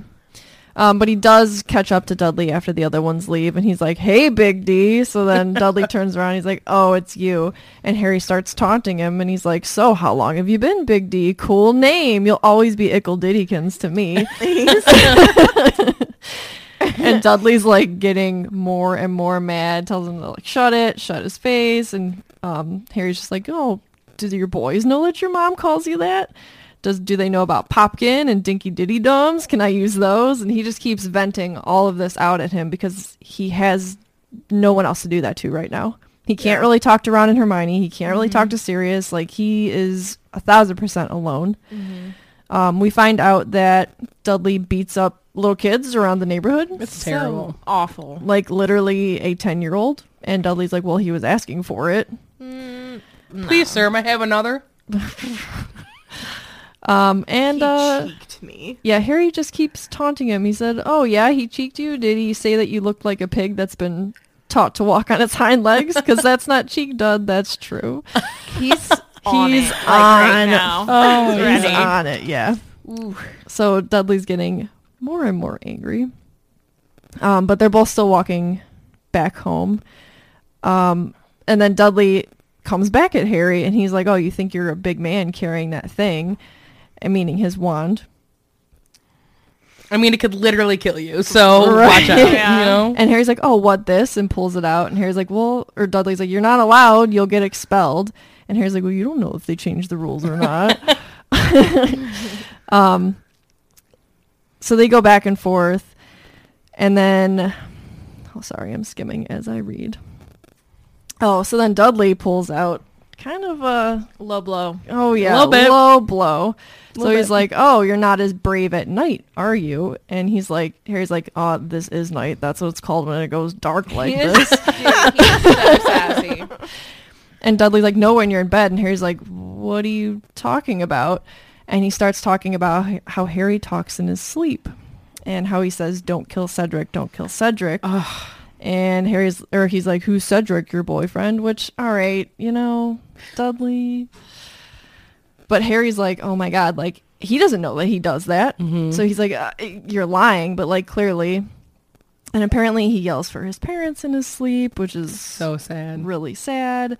Um, and Harry's just telling him to like shut up. He's warning me, and that or, or I'm warning you. And then all of a sudden, Dudley's like, "Don't you point that thing at me," because Harry's uh, yeah, he's had it. He's got his wand out. Yeah. yeah. But like, do you blame him? I mean, like, no, but Harry also a- pushed him to this point well, as well. for sure. But like, it's not. It's not a smart move. But like, It's not a smart move on either one's part. no, No. But like, what Dudley did also was like, like you guys said, a super low blow. Yeah. But like if I like I could see both reasons why both of them are going into this fight. Like Harry just wanted to pick a fight with someone and then Dudley's going to be like, "Well, okay, you're saying all this stuff. I'm going to say this to you to like, you know, a low blow, but still it's going to get the job done." Yeah, and like it sucks because Harry isn't able to talk about it, so like Dudley doesn't really know how big of a situation Yeah. that even is. And Yeah. like the fact that he's taunting him, like he doesn't understand that like that really happened. that was Yeah. real Right, trauma. like it was real. He's thinking Yeah. like, oh, well, I'm just gonna like poke fun at this dream Yeah. that he has, whatever. When in reality, like it's so much more than that. Yeah. Like it's traumatic to watch someone be killed right in front of your eyes or die right in front of your eyes. Yeah, and would Dudley doesn't know that he went through all of it. Not that, I mean, even if he did, I don't think he would really care because he's Dudley, and at this point in time, he just doesn't care. So, um, years of anger and hate really towards Dudley and all of the trauma of the past year with school have brought um, Harry to his the to the bubbling surface. What am I even saying? I don't know. I, don't. got I did not read anything that was written. I do that too. And I'm like, what? What? Okay. coming, what's coming out of my mouth? So he pulled out his his wand is out and he's threatening Dudley with it and he's basically like, "Don't talk about it again." Like, and Dudley gas and it's like completely dark. When I just went really fast. But so he's basically like, "Don't talk about my dad. Don't talk about any of the situation." Like threatening him. I almost said threatening him with a knife. It's a wand. Um. So like they're literally in the middle of like the conversation, and all of a sudden it goes dark. Um. Dudley gasps. Completely dark, like literally nothing. The it's almost like all all of the lights in the entire world went out. No stars, no moon, no street lights, and it was very silent. Like you couldn't even hear the cars or anything. Have you ever had that kind of pressing darkness on your eyes? Like when you maybe first, like say you're like out, in, I don't know, like when you first shut off the lights to like go to bed or something, but it's like just straight black. No, because a lot of times my eyes adjust really quickly. Yes. Like, and I can uh, not that I can see it's in the dark, scary, man. but like I can kind of see in the dark to the point where like when I was a Nocturnal. kid, no, when I was a kid and Bridget and I would share a room when we were kids. Pretty much have raccoon I eyes. I could not like I could see her from where she would turn the light off to her bed, and it scared me. Everything scared me as a child. So like I couldn't watch her. Like I'd had to hold like close my eyes, and like whatever. um, there's a place that Marty and I stay in, and it has no windows. So like when you turn off the light, the lights are off. yeah, Yeah. yeah, yeah, Um, and it's it was like you feel like something's on your eyes. It's weird. Yeah. Um, and it's very cold. And so for a moment, like Harry thought that he made it happen basically like um with like wand not wandless magic, but like without saying a spell, so like wordless magic. Um but he's trying his hardest not to do magic. Um, but then he realized he's like, I'm not capable of like turning all the lights off. Like that's crazy. Um, but it, it makes me think of, you know, back with Aunt Marge, like how far he's come as much as he's emotionally stunted, but he's trying his hardest not to explode like he did with Aunt Marge however many years ago. And now he's so mad about it, has gone through all of these things, and he didn't, you know, blow Dudley up, basically, or anything That else. is pretty You know, impressive. If Yeah. he had the deluminator, he could take all the streetlights. Just saying. the streetlight's already gone, though. Um, right now it's called the put outer. Um, anyway, so Dudley's like freaking out and he's blaming Harry for making him go blind. And then like Harry's trying to tell him to like shut up because he's like, you need to shut up because I need to see like, well, not see. I need to hear if there's anything going on. Like I need to listen. And then it says the air around them was so cold it was making him shiver. Mind you, it's still in the middle of summer in this huge heat wave. Yes. Um, not normal. And it says from the book, it was impossible. They couldn't be here, not in Little Whinging. He strained his ears. He would hear them before he saw them. Um, and then I, Dude, he would hear them before he saw them. well, if it's pitch black and they're kind of clock clock. No, but I think like even if there was light, he would be able to probably hear them because he hears They- the death. A, Lily. I Or was thinking be he the would rattle. his memories. Yeah, I just got That's what I- chills. Yeah. So Well, um, there are Dementors around. They're on your shirt. Oh my god. oh, House command. that's true. so I just pulled like some articles just as a refresher um, about Dementors because if you didn't know, now you do. That's what's there. Um, so there's some Wizarding World articles that like I wanted to see if there was like anything um, like just a straight Dementor article, and there really isn't. So there's some Wizarding World ones. I'm going to read stuff from the lexicon, and this is Dementors are horrible, um, spectral, magical creatures hooded and robed, which feed on negative human emotions. Dementors drain peace, hope, and happiness out of the air around them, according to Lupin. Um, even before a Dementor is seen, its presence is presence is obvious. They are surrounded by an unnatural darkness and terrible icy cold. Dementors can even affect Muggles, although the Muggles can't see the foul black creatures. We know they're guards of Azkaban, um, and they're made from that horrible place, you know, and they made that place even worse. And um, we know that they were also used in, as guards in courtrooms. Um, ew. When they breed, they create chill mist, which Mist, yeah. permeates everything. Um, they Are there like a lot of Dementors in Ohio right now? Because Right. it's like It's pretty very- overcast, and horrible. Oh my god. um, and it says a Dementor's breath sounds like rattling, and it's like it's trying to suck more than air out of a room. Its hands are glistening, grayish, slimy looking, and scabbed. Um, it seems to exude cold. The a Dementor's last and worst weapon is called the Dementor's kiss. Um, and it says the Dementor, the Dementor puts back its hood and clamps its jaws on the mouth of the jaws. victim and sucks out his soul, leaving him an empty shell, him or her. I'm just reading this. nope, they just like men. I guess. Hey, that's good for me because I identify as female, so I don't need to be kissing no Dementor. Um, they're alive but completely irretrievably gone. Um, and then there's some articles that's like everything you need to know about the Dementor's kiss, and that's like how bad it is, what the side effects are, um, whatever else. I'm not gonna really read it. And then there is um, another article. It's like why Dementors are the scariest magical creatures. I think they are. Yeah, I'd have to agree with that. yeah. I mean, you know, you're reliving you're reliving your worst trauma. So as we've talked, like the first time Harry ever encounters the first couple of times in in the third book that he encounters Dementors, he's hearing his mom's literal last not even like like words and screams. Um, and then this time around he hears Voldemort um, from the graveyard. I wouldn't. I would not want to go through something like that. I don't know if anyone would want to go through something like that. so. Well, think of like you know, say someone's afraid of like, I mean, what a manticore is like five x, right? Like they're Mm-hmm. really dangerous. Yeah. Okay, but you're probably like not gonna run into one of those, or there's like things you can do with a Dementor, like. That's literally depression. Like, Yeah. that's like it's like Yeah. a different kind of thing, Yeah. and like the only way to make it go away is, I mean, that's extreme strength. yeah. You know what I mean? Yeah. Um, it's it's it's like it it's hard. Like if you think about the when he's learning to do the Patronus charm and how it's not an easy thing to do, Mm-hmm. and it's not something that like they're impressed when younger people can do it. So like when you're thinking about people that are like that have depression and go through like that's not an easy thing to overcome. Nope. It's difficult. Um, really, a lot of mental illness. Like it's a difficult thing to go through, and it's difficult for other people. Like they're saying, Muggles can't see Dementors. Like people don't know. Like I've had people like I'm like a crazy anxious person, and they're like, I had no idea. I'm like I I'm really good at faking it. You know. Um, which isn't isn't a good thing, but that's such like a metaphor for like the Dementors, for mental health and all of those things that like some people can't see it. That doesn't mean they're not there. It doesn't mean they're Yes. not sad. It doesn't mean they're not anxious. It doesn't mean that they're not suffering in some way, shape, or form. Check in on your friends. Absolutely. Um, so Dudley um, interrupted Harry again, and then he hears the sound that he was dreading, and this is another quote from the book. Says there was something in the alleyway apart from themselves, something that was drawing long, hoarse, rattling breaths. Blood. Um, and I remember, I'm pretty sure, like when we talked about Dementors the first time, that like there is something called the death rattle, and if you know what it is, like it's not a pleasant thing.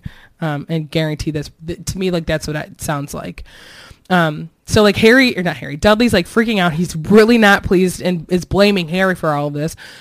So he punches Harry right in the head, and my so Harry's Can you imagine? And That's think about two it. blows to your head in one day. in one day. A couple hours, yeah. A couple hours apart, maybe less. Um, so obviously Dudley being a bigger bigger guy and he's pretty strong. Um, Harry's seeing stars and he's knocked to the ground, and then his wand is knocked from his hand, and so Dudley starts running, and Harry's like, "Dude, you're running right at them," but he can't see them, so he doesn't know, and he's probably not listening or believes Harry anyways. And Harry can't see, so he's scrambling to find his wand in the dark, and he could hear Dudley stop running, and then he felt a chill Harry being the one feeling, feeling the chill behind him. And then he realizes that there's more than one Dementor. So he yells at Dudley to keep his mouth shut no matter what. And he finally finds his wand. He says Lumos and the light, um, the wand lights up basically. I want to say the light, the, the light, the light turns on. Do, does it say in the letter that he gets that he cast Lumos, or is it just the Patronus charm? I don't think. it I says think it just says magic in front of a muggle. Oh, okay. um, but I'm not for sure. I mean, we'll find out. Yeah, we we'll talk about that in the next. Tomorrow. True. We'll talk about that in the next episode. Um, but like, think I like that's a pretty powerful thing to do. Be able to say Lumos, and you're not even holding your wand, and it lights up. Yeah. Um, well, I guess that I think that that's really um, telling of like the connection that he has with his wand specifically. Yeah. Um, So he can finally see that the Dementor, that one Dementor is right behind him. Um, he grabs his wand and he tries to do like he, I literally said he just he tries to expecto patronum in a way. um, and so uh, we know it's the Patronus charm. And if you don't know, if you haven't listened to our previous episodes, I don't know why you're listening to this one, but hey, you do you. Um, expecto patronum literally translates to I await a guardian. Um, and when you do, if you do a strong enough Patronus charm, it like comes out as an animal, I believe. Is it always a creature? A corporeal Not Patronus. always. Who- Well, it's who always does- an animal, but it Yeah, might yeah. not be This like a strong enough is what I'm oh, saying. got it, got it, yeah, yeah. So um, You're right. Sorry. I I'm was always like, right. Do people are they like people Patronuses? I was- Like, I literally my was like- Patronus is Sarah. I was literally gonna be like, wait, who has one that's not an animal? um, so there's an article um, about the Patronus charm on the Wizarding World. Um, and we say it's the the Patronus is the most famous and famously difficult defensive charm. The aim is to deliver a silvery white guardian or protector, which takes the form of an animal. The exact form of a Patronus will not be apparent until the spell has been cast successfully cast. One of the most powerful defensive charms known to wizard kind, the Patronus can also be used as a messenger between wizards. So cool. As a pure protective magical concentration of happiness and hope, the recollection of a single talisman memory is essential in its creation. It is the only spell effective against dementors, the majority of witches and wizards are unable to produce patronuses, and to do so is generally considered a mark of superior magical ability. I'm not going to read this whole article because there's a lot, and we've already gone through patronus charms, but I would like to point out that um, Dolores Umbridge can produce a patronus charm. She can, yes. That's not okay. And think about like someone I recently read online that someone was like her being like she thrives like that's her happy memory is like being mean to people and like having all like that's how that's her happy place. Because she is the a cat Patronus that Mm-hmm. patrols during the trials. trials. Sorry. Um, You're a disgrace to cat people. I know. Um, it's also telling though uh, how many people Harry is able to teach how to do the Patronus Yes. charm too. I also think like teacher. that's the thing. That's I think that's a big ticket for people learning things is you have to have like it doesn't even have to be like a legitimate teacher but if you're if you can just have someone because not everyone learns the same um tell you in a way that you understand like i have friends that like you know i obviously am not a teacher but like i've helped them learn like do like math things or like do whatever and they're like oh my god i'm like I had teachers all my entire life try to teach me this and like they didn't get it. Yeah. And Harry's patient and he's willing to help all of these people be better wizards. Yep. What if it's not just that? What if it's like a metaphor for like you should like uplift other people? Mhm. And because Harry's like this positive force, he's a positive force to all these other kids and they can all do it now. Yeah, I like just that. like if like someone's down and you help them, like you just I don't know. You know what I'm saying? I don't know to get at what I'm getting at. Yeah. No, I Feel what I'm putting down? I like yeah, that. I'm picking it up. um, it is also said that you know when we're talking about like children and learning, like if they like you and respect Mm. you, then they're going to be able to learn from you. Mhm. Or if they feel like you care about them, um, then they're going to be able to learn from you. And I think that says a lot about Harry as a person that he has his peers who respect him and they feel like he cares about them and that that's why he can teach Yeah. even someone who has so much trouble in certain subjects like Neville to produce the the magic that he might not have been able to from maybe other teachers or for a long time within his life. I think too with that is that Neville probably has teachers that like write him off like his family did. Right. And Harry's probably like just practice, just try. You got You know, that's all that's the best you can do is try and like watch you succeed because you can do it. You know what I mean? Right. Uh, it might take you a little bit longer, but that doesn't mean you can't do it. Right. All right, going back to the chapter. um, Harry Potter. so the spell wasn't strong enough the first time, and it just kind of makes the Dementor slow down a bit. Harry was trying to concentrate while the Dementor reached out their gray, slimy, scabbed hands, and he tries to spell again, and it still wasn't strong enough. Are you raising your hand? No, she's okay. admiring her tattoo. For tattoo. Why come you no tattoo?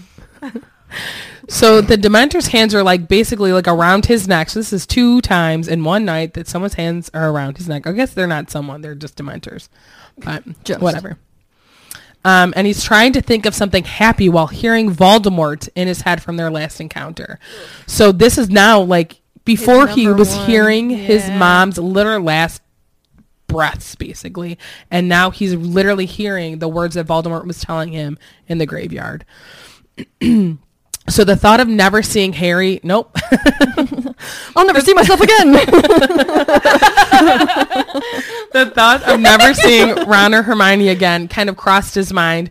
Then his face has popped into his head, and then he tried the spell again, and this time a large silver stag burst from his wand, and the Dementor was thrown away from Harry. Um, and it, then the stag charged at the Dementor and it flew away. So I like to point out, as much as Harry was kind of hating on Ron and Hermione this entire chapter, because I get it. I totally understand why he would be thinking, feeling the way he does. But the thought of his two best friends is the reason he's able to produce the charm this time. Yeah. Um, He loves them. it, for sure. It's just a, a huge bag of emotions that he's carrying around with him, the poor guy. So then Harry then has the stag go towards Dudley. Harry's also running kind of towards that way. Um, the Dementor is close to being able to give Dudley a kiss. He's literally trying to pry his hands away from his face. I hate how it's described as like almost lovingly. Ugh. Yeah. So Harry had um, has a stag charge at the second Dementor, and then it flies away, um, being after being thrown from Dudley. And I thought it was really interesting when I was reading it because it was both times like the stag pierced the Dementor with its antlers. Yeah, I like Um, that. and I just thought it was really cool. So then once both of the Dementors were gone, the stag kind of dissolved into a silver mist. So it was no longer pitch black. The stars, the moon, and the streetlights were back, um, as was the warmth of the summer evening. And then Harry was kind of shocked at how like it, it all just seems to happen very quickly. And all of a sudden everything is back to normal. The lights are back on. He can hear the street sounds again. Um, the warmth is back. and he can't believe that they were just attacked by Dementors in Little Whinging. And not so he kind of looks. Dudley's on the ground, whimpering and shaking, um, kind of like uh, Peter Pettigrew was after he got his hand cut off. I mean, he cut his own hand off, but cut my own hand. um, so Harry goes to check on him to see if he can walk, but he hears footsteps behind him. So he turns and he raises his wand, and lo and behold, it's the kind of craziest neighbor that sometimes watched Harry when he, the Dursleys were out and about. It's Mrs. Figg. Shout out to Figg. what up, girl? You like figs? How you doing? Have you ever had a fig? I love figs. I love Alright. figs. I don't know. It's been a long. Oh, I had. It was that a fig or a date that I ate that It was a Marty. date. It was a date. I've never had a date. We know your wife is not nice. You know what though? Shout out to Nature's Bakery fig bars. I thought you were gonna be like, shout out to people who go on dates. So, So good. We went to the movies. I know, babe. so Mrs. Figg is running towards them, shopping bags swinging from her arms. Her feet were half out of her slippers. Her hair was her hair was askew. God. Yes.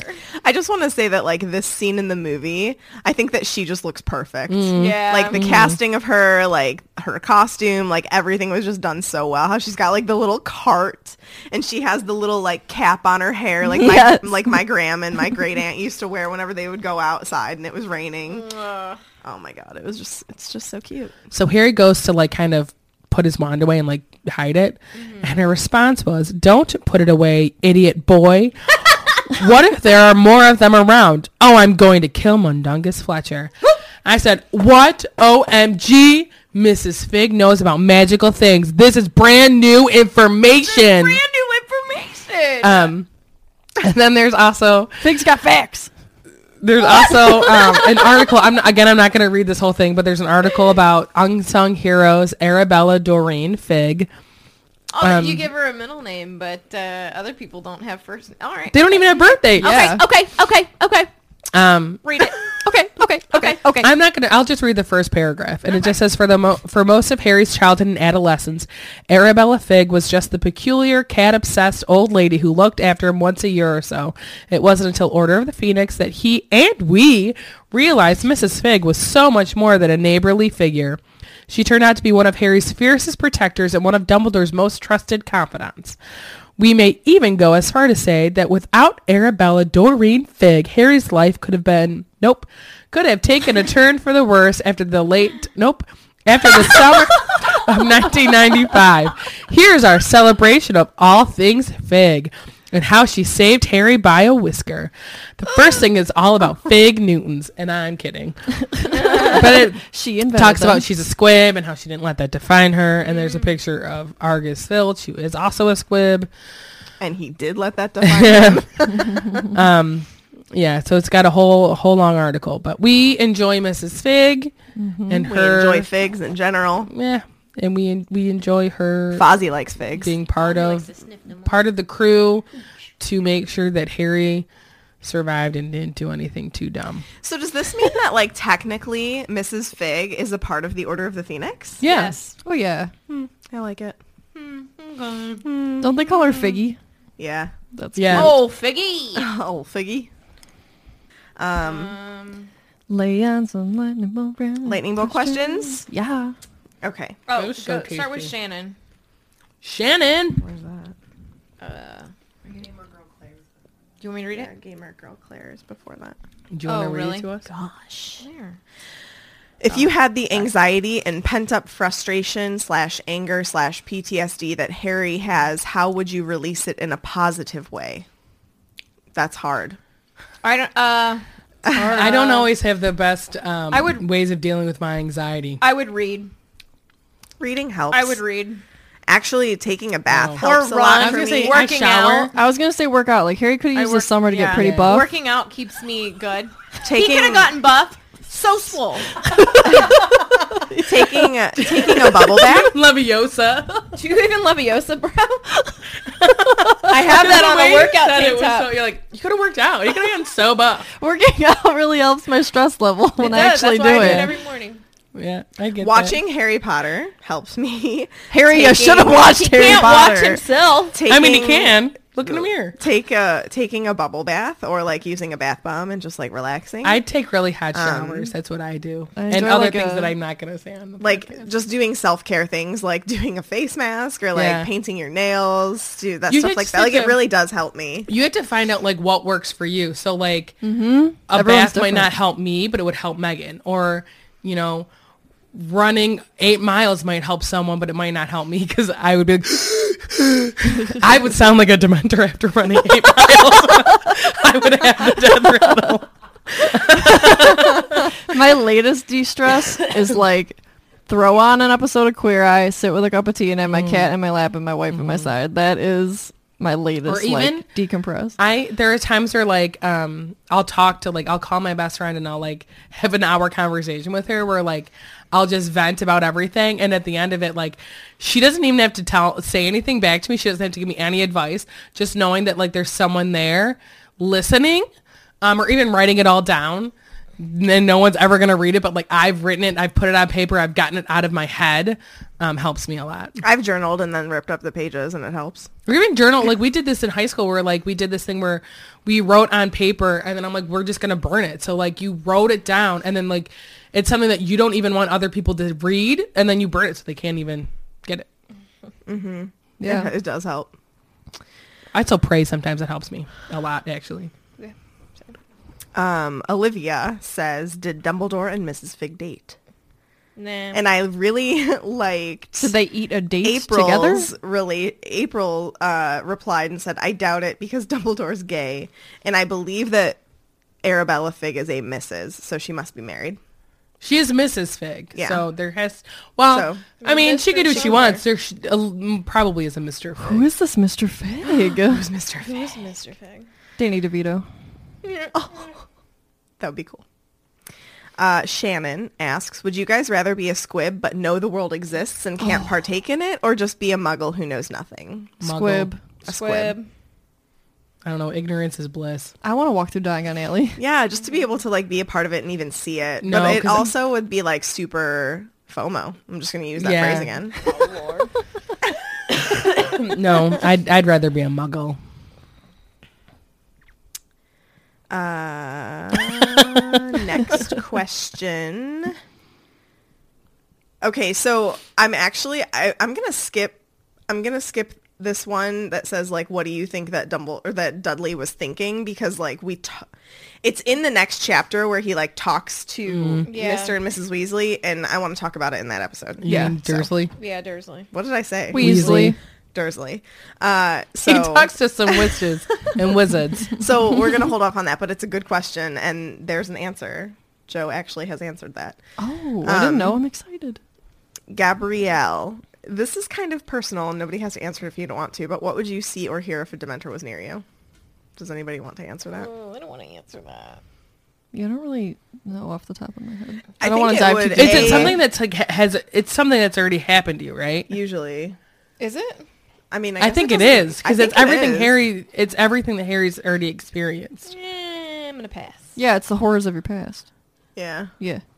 I'll say it was probably my grandma dying, like because I was with her. Like, 'cause she came home on a Monday and she died that Wednesday, um, and I was there when she came home, and then I was there all day Tuesday and slept over Wednesday, and then was there. So it was probably like that. Yeah. it would take me a long time to like think about it, and I don't have an answer off the top of my head right now.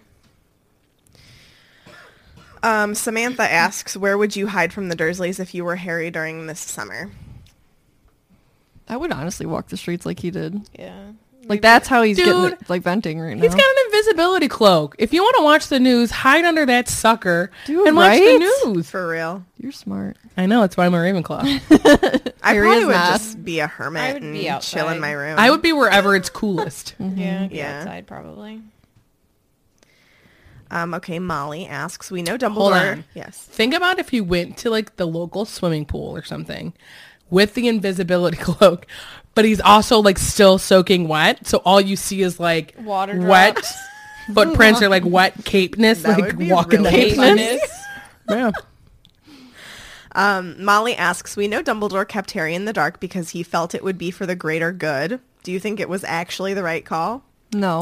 This is a hard no That's, for a, me. that's a yes and a no for me. I think with some, I here's the thing that's like the the the like edge of the sword kind of thing, um, where you know if if things didn't happen the way they happened, I don't think it the end of result would be the what it was. Right. I think that unfortunately, you know, all the things that Harry like eh, that happened to Harry turned him into the man that he was when he went to face Voldemort and do all those things. Um, so I think things were necessary, like as as as much as it sucks. Like it's all the things that he's gone through are sucks and it's horrible. But I don't think he would have um, made the sacrifices that he made. You know what I mean? Meg and I sorry. ahead. Meg and I literally discussed this like the other day. But like we think maybe Dumbledore should have been like, Look, this is my fear, so like we need to maybe like not I'm not just abandoning you, but like we need to have some space because I don't know X, Y, and Z. like, like- don't keep him in the dark, but don't keep him in the loop, kind of like that sort of thing, where just be like, Tell him why. I'm not mad at you. I don't want to not, like, it's not that I don't want to talk to you, but I can't right now, so respect that, please. But Just so that- that, like, Harry's aware that there's a reason, and he may not need to know the reason why, and Dumbledore doesn't really even need to explain it, but to just, like, ease Harry's mind and be like, Dumbledore has a reason for this. That's okay. I get it. and I can understand why you'd say that and all of that, but at the same time, like if if I was in that situation, I it would still bother me, and I'd want to know more, and I'd want to like I would he be would go pestering. out and maybe he thinks that he would go out and be a little bit of a flighty, like serious, and to try and figure Yeah. things out. But I get what you're saying. I get what you're saying. And as adults, you know, we have to go through our lives and, you know, help if you have a child or if you're in a profession with children and you have to make decisions for them because mm-hmm. they are children and hopefully you're doing what you think is right at that time now when we see dumbledore yeah, we can point fingers all we want because we've read the series and we know the mm-hmm. outcomes and we know the details. But given right now, I think everybody needs to take a bit of a chill on Dumbledore because he was doing what he thought would be best for Harry. He had Harry's intentions at heart the entire time. And I think people give him a hard time like, well, you should have done this, you should have done this. Yeah, but we can say that about everything Yep. we do in our lives. Hindsight's lives. twenty twenty. Yeah, and True. it just If it- you think about yeah, it, it just kind of like At the end of the day, yes and no. Dumbledore is human, and no one's perfect, and we like life does not come with a like a manual being like this is what you have to do. Mm-hmm. So like Tiffany's saying, you know, he's thinking like what's best for him and for Harry is how he's dealing with it, and maybe he would have gone back and done things differently, but you. Oh, well, I say you can't you, can't. You can't go in the past, but they have time turners. Maybe if he would have just said, "Trust me," That's what I'm. But like, Harry that's what I'm does. I mean, and I think he's struggling with that say as nothing well. but like just trust me. And I think Harry would have maybe been respectful of that. what bothers me with Dumbledore in this moment is that in my mind, there's no way he doesn't know that Harry is affected by seeing Cedric get killed. And like I know that there's not really a lot of talk about mental health in the Harry Potter books, unfortunately, even though there are parallels to it throughout the mm-hmm. series. But like you would think that especially like knowing what Dumbledore has gone through in his past, that there's gonna be anxiety and there's gonna be PTSD and that this is not the correct reaction and it's gonna hurt Harry mm-hmm. mentally in you know in the moment. I just I just like can't believe that Dumbledore as the adult that he is and the things that he experienced and went through wouldn't have been like oh wow I bet you Harry is going to have serious PTSD from watching his classmate die in front of Voldemort and seeing his biggest fear come back to like strength. Maybe he just didn't know how to deal with it. I think part of it Hello. I think part of that is though Dumbledore has gone through where he um, has lost a sister. You know what I mean? So he's gone through all of this, and he doesn't want to think of Harry because he helped raise his sister and do all of those things. So like he's helped. Not that he helped raise Harry, but like he is a big important part of Harry's life, and. I think selfishly he doesn't want to get too involved because he knows how much losing his sister affected him and hurt him. Yeah. And he knows that I think at this point he knows that Harry has to die or he He if he doesn't has a- know 100% he's like has 99% sure that he's going to have to die and he doesn't want he doesn't want to have to feel that way again Mm-hmm. with Right. Harry so he's trying to distance himself as well I think is part yeah, of but it. it's also like so you're protecting your feelings, it's Well, yeah, we all but he's know that human. Dumbledore is self-preservating. right? That's just who he is. It's Nobody's just lot perfect. It's he's. I mean, It's a lot to talk we, about. We can say he it was okay, and we can say it was completely wrong. It's Yeah. literally both. yeah. Yeah. Yeah. yeah. Um, what do you think Dumbledore was doing during the summer? None your business. I don't know. Working for the order, probably trying to get um, everything to do with the Giants, everything to do with any other kind of, um, maybe talking to goblins. It's a lot of things like planning. yeah, A lot of planning. probably a lot of Horcrux things and all that jail. Yeah, he's doing And a lot of Jails. a lot of the Order of the Phoenix stuff, like getting the old group Prep. back together and War prep. like trying to Getting the gang back together. yep. I'm going to do two more and then we're going to cut it off and go to the fan story. Okay. Um, if you were the serious figure in a troubled teen's life, what kind of support Sirius would you Black? give them? Okay. Yes. Sirius Black. I'm a serious figure. Okay. Um, Read it again. If you were the Sirius Black figure in a troubled teen's life, what kind of support would you give them? Talk to them. I would try to get him to be like with me. Vent. I sound awful. Sorry, but Yeah, that's what I would try to do is like you need commun like I always say the number one thing in any relationship, whether it's like a romantic one or a friendship or like a a guardian kid situation, like you need to communicate and I think that helps you know with anxiety and and all of the things he's going through and he just needs to talk to him more and like screw what other people say. Sirius also is one of those like happy-go-lucky type of people that like doesn't necessarily think about anxiety or anything because like I don't think that he really suffers from those things Yeah. as much. Um, so like I just think that he just doesn't necessarily think of those things. And like he is like the most out of the trio and everything. Like he's definitely the most um helpful in Harry's mind, like saying things that he's like not just trying to tantalize him, but like or tease him with like information. He's just saying like trust us, like it's okay. Like we're going to get you as soon as we can or whatever. So, Yeah. Yeah. Okay. Um. Last last one is somebody. Somebody asked what my new tattoo was, so I was gonna. Tell Oh my Jeez. Um. So I got a. It's like in a diamond. It's super stylized, and I'll post a picture of it in the group. It's like super swollen right now. but it's the. it so much? Sorry, it's warm. Don't touch Um, it. But it's the viaduct in Scotland with that the train goes over the Hogwarts Express, and then there's the flying car like above it, and I love it. It's pretty cool. adorable. It's like all line art. It's really cute. It's really cute. That's awesome. Right. Fan, Fan story. All right, this one comes from Lexi. Hey friends, finally sending in my Potter story after listening for a couple years. I was hoping to have this read on the podcast at some point during Order of the Phoenix because my story I think best relates to the themes of the book. Here it goes. I'm sorry it's a little long. Don't apologize. No, don't. Mm.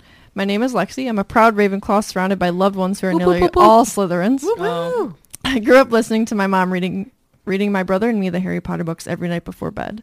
Before the releases of each movie, we would do a reread of all the books up until the current movie. I remember my dad thinking it was funny to quote Voldemort in Sorcerer's Stone, walking around saying, "See what I have become. See what I must do to survive." Oh my gosh. Insert Voldy voice. You're welcome. Harry Potter has always been not just a series of books, but a part of my life. Starting middle school, I developed depression. It has been consistent since then, but I had it managed. Harry Potter kept me sane, and in times when my depression was really bad, I would turn to the books or movies. In 2016, I was confused about what I wanted to do with my life. I decided I had been working as, an EMT and really liked the medical field. I really felt this was the best fit for me. I was the top of my class throughout nursing school and into my last semester. My depression worsened during school and I del- developed anxiety, but pushed through. During this last semester, I was kicked out of my nursing program after being accused of a HIPAA violation, confidential confidentiality issue for those who don't know, which come to find out was not a violation at all. It also was reported to my job at the time, causing me to lose my job. I was in shock. I had finally hit rock bottom. I made an attempt to take my own life. I took too many pills. I contemplated taking a lot more, but something held me back. I fell asleep. Luckily, my boyfriend came home and was concerned about me as I had not been answering my phone. He brought me to my dad's where I broke down further and had to admit to my dad what I did. They took me to the ER and ended up being placed in an intensive outpatient therapy program for months. During this time, I found your podcast after my mom suggested I listen to it to bring me back to my Harry Potter roots. I was instantly hooked and started binge listening. The podcast gave me something to take my mind off of my depression, and no, exag- no exaggeration, was one of the main factors in my recovery. Oh wow. You promote kindness, perseverance, happiness, and the importance of mental health. You do not tolerate negativity and have truly created a safe and incredible environment like I've never seen. I asked for this to be read during Order of the Phoenix because after my suicide attempt, I reread the books again and realized that I had a new connection to the book that I hadn't had before. I felt the loneliness of Harry and, and understood more than ever what Dementors really represented. I felt such a connection to Harry when he broke down in Dumbledore's office after Sirius died and said that he didn't he just didn't want to do it anymore. But Harry pushed through and so did I. If you're wondering, I ended up finishing nursing school and passing my NCLEX in 75 questions, the I minimum. have never, sorry, I've never heard anyone say it like that. Dude. what is it? They call it the N class. Oh, I didn't know. and I'm like, wait, what are you reading? and now, sorry, and now work as an ER nurse in the busiest ER in the state of Wisconsin. Hold on. I just want to congratulate you because that's amazing. And hopefully I can gain some of your awesomeness when I do that. So that's amazing. Yeah. Congratulations. Yeah, That's congratulations. Honestly, I persevered and showed everyone who said I couldn't that I could. I go to work every day and able and am able not to not only help the sick, but am able to help those coming in with suicidal thoughts or actions just as I had. For anyone struggling with depression, anxiety, or suicidal thoughts, or any other mental illness for that matter, you are not alone. If we can take anything from Swish and Flick, it's that there is always someone there, even when you feel like you're all alone. Ladies, you will never know how much you have changed my life, but I hope you understand that I am just one of many people who owe their mental health and sanity to you. You are truly beautiful humans. For anyone who's hurting, just remember happiness can be found in the darkest of times if one only remembers to turn on the light. Oh my goodness. Had me in tears, giving me the feels, Lexi. Thank you so much for your story. Hearing those things, honestly, like it's still like that's the best part about this podcast. Like talking with all of you about one of my favorite things, but hearing how this podcast has helped other people, mm. that will forever be my favorite. Like every time we get a story like this, it's it's always the absolute best. And I am so happy that you're here. Yeah, like Yeah. I, I don't have words except for like thank you. Thank you for still being here. Thank you for Pushing through. yeah, like Yeah. I love that you found this connection and it made you feel safe and like you could do it. And I'm glad you did. Like congratulations. That's awesome. Yeah, gosh. On lots of levels. Yeah, like you're a very strong human being and you're a beautiful human being. So keep at it. Yeah.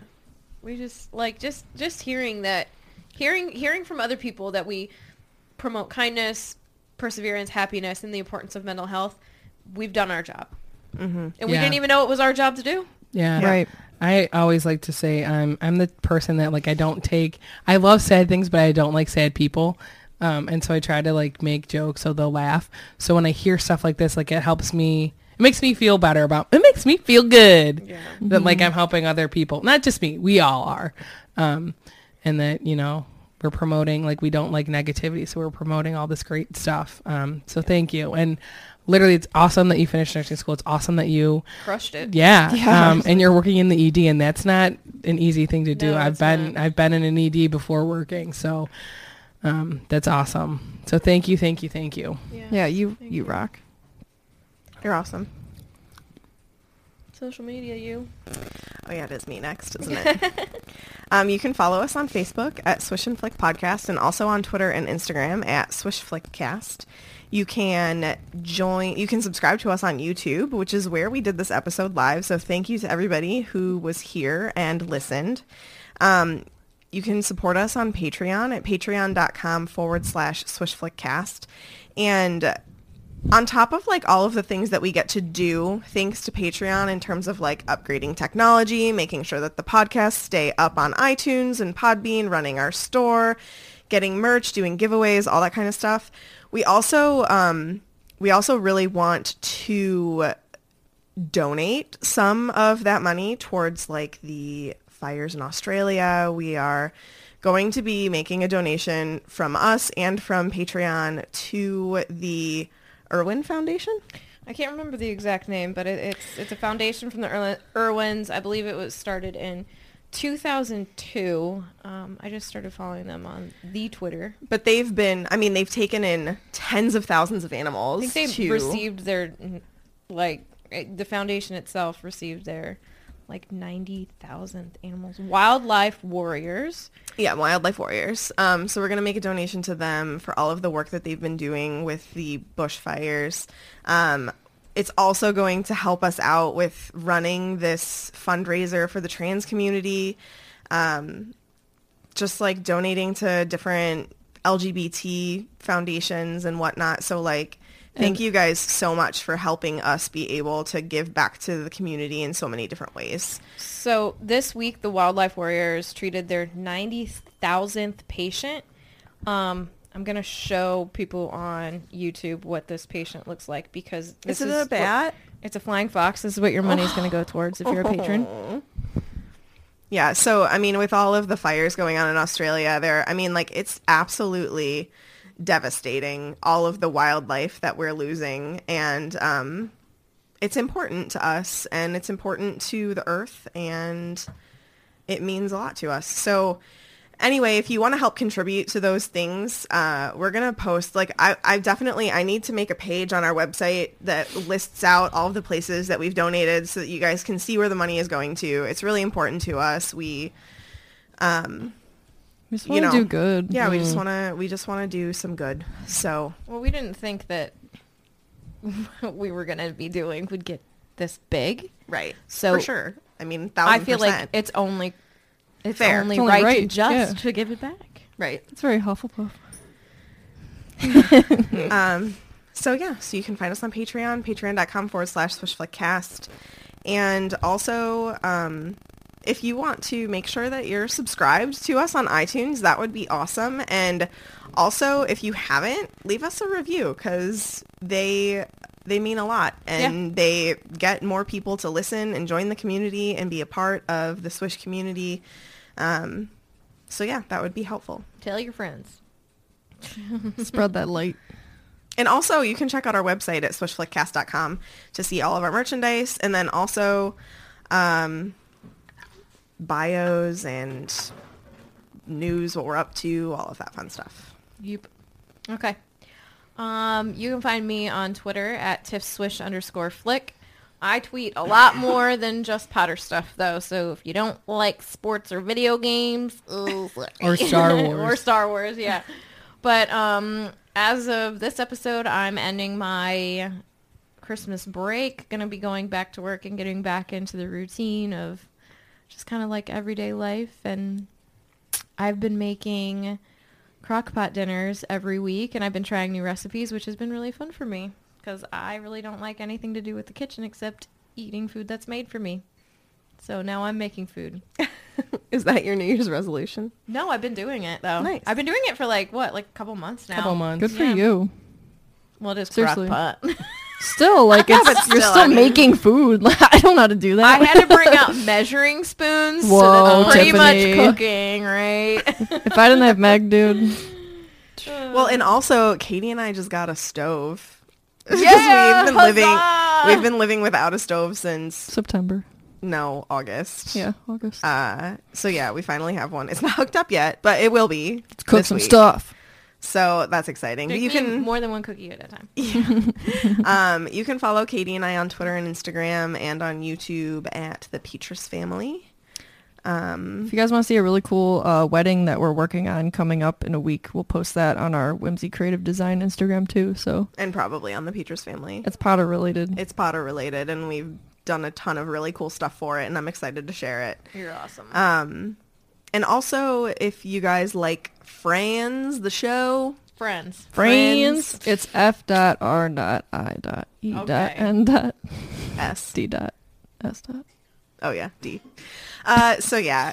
Anyway, we are more than halfway through season one, and You're still on season one. I Do you like- do you still have your favorite characters being the same people? no. Meg's just changed. Mine's the same. Last now. episode, mine changed to Chandler.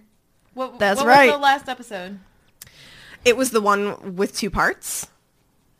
Tell me what happened. Is what like she's the- asking. Um, so it's the first one that's like Sorry, two friends. episodes. friends long. spoilers. Friends spoilers. It's off Netflix, so I don't know where you're gonna watch it. It's the one that is like two episodes long. okay. And uh, Not Ra- giving any information. The one with two parts. Okay, so there's two episodes. What happens in them? She's getting to it. Rachel and Monica commit insurance fraud. Oh, at the And- doctor's Yes. office. And then like the ER doctors make an appearance, Yeah, George there's- Clooney and Noah Wyle. Yeah. George Clooney. And then George Clooney. Joey is dating Phoebe's twin, Mm, Ursula. Urs- Ursula. Yeah. yeah. And he's like surprised that like they have the same birthday. yes. Yeah. So that's where we're So at. now But your favorite's Chandler. I enjoy Chandler and Phoebe a lot.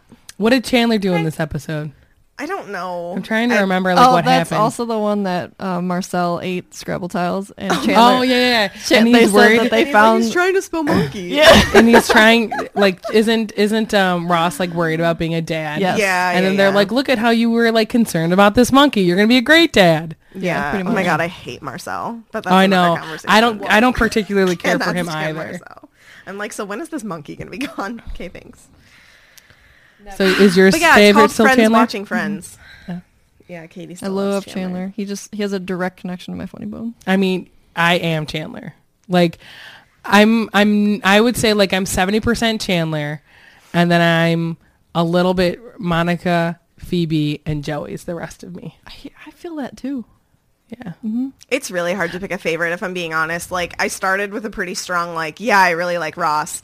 And then now it's just kind of like I don't really have a favorite, but if I had to pick one, I think I would say Chandler right now. That's because he's the best. So There's just times where like there's things that Chandler says that like I feel like he's taking the words out of my mouth. He's funny. He's a funny guy. Um, yeah, and then our friend Chrissy does it with us, and she's like a super fan, like knows everything about everything about everyone at all times. So she's like as into Friends as we are into Harry Potter. Does she have trouble not spoiling it? Sometimes really there are like some things where she's like, "So this is the first time we see blah blah blah," and I'm like, "Oh, so they come back?" and she's like, "Oh shoot!" That's something I would do. but uh, like big things, no. But I mean, uh, it's really hard to avoid some spoilers. But Well, yeah. Especially with a show that's been around for so long. yeah, Yeah. But I'm doing my best. Good. I just Is love that show. that your part too? Anything you want to add? Um, you could follow me on Instagram at O'Malley with three H's, and then I'm just soaking up my break, doing a lot of working and podcast stuff before I have to go back to school. I'm trying to find her voice. Yeah, and I, it's been days, been so I don't know. I don't know when it's ever coming back. Maybe Uh, not. And then I will say, so I um, started watching. Well, I finished watching The Witcher on Netflix, and I Don't say thoroughly. anything about it. I'm not going to. I, I don't know. I didn't know anything going in. Um, I've never played a video game because I'm not a video game player, and But um, I'm not what. you've been playing a game recently. I'll Oh let my you- gosh, I'll let, talk about I'll it. let you get to it though. Um, and and I didn't read the books, but I might. Part of me wants to read the books, and part of me just wants to watch the show. yeah. and let it be its own thing. But I don't know. Um, but I'm I've thoroughly enjoyed watching the show, Good. like to the point where I like am already watching it again, and it's been like not even a week since I even started like the first go around. Yeah. Um, I really, really like it, and I like can't wait. I literally was like, I don't understand why season two's not here, and su- season one just came out like two weeks ago, or not even. Um, but I really liked it. You got a long time to wait. I know, literally though. I know. Uh, speaking of TV, really quick, I just want to chime in and say that we just started watching the show You. Fantastic. Yeah, I'm not done with season one yet. I have one Is that a episode Tiffany left. show? No, Mm, It's suspenseful. you Very might suspenseful. you might enjoy it. It will I? make you absolutely despise It's- social media, It was on. Oh, um, but it's really good. I'm sorry. The queen just arrived. Mom, you should pop in over here because we're live on YouTube. You look So, I- awesome. so my my mom's family they're celebrating Women's Christmas, You look awesome. which is typically great. no. Come like stand behind like here. right here. Can you? So they're can you get they everyone's getting dressed up and celebrating it at my cousin or my aunt's house. Um, so my mom got all dressed. Everyone bow to the queen. Can you see her? Oh Wave my. to the queen. It's of course it's lagging. Um, so they ce- it's typically celebrated in. Ireland on um, the sixth of January, but they're celebrating it today. So she's going to that all dressed up. You're amazing. Um, It's so funny.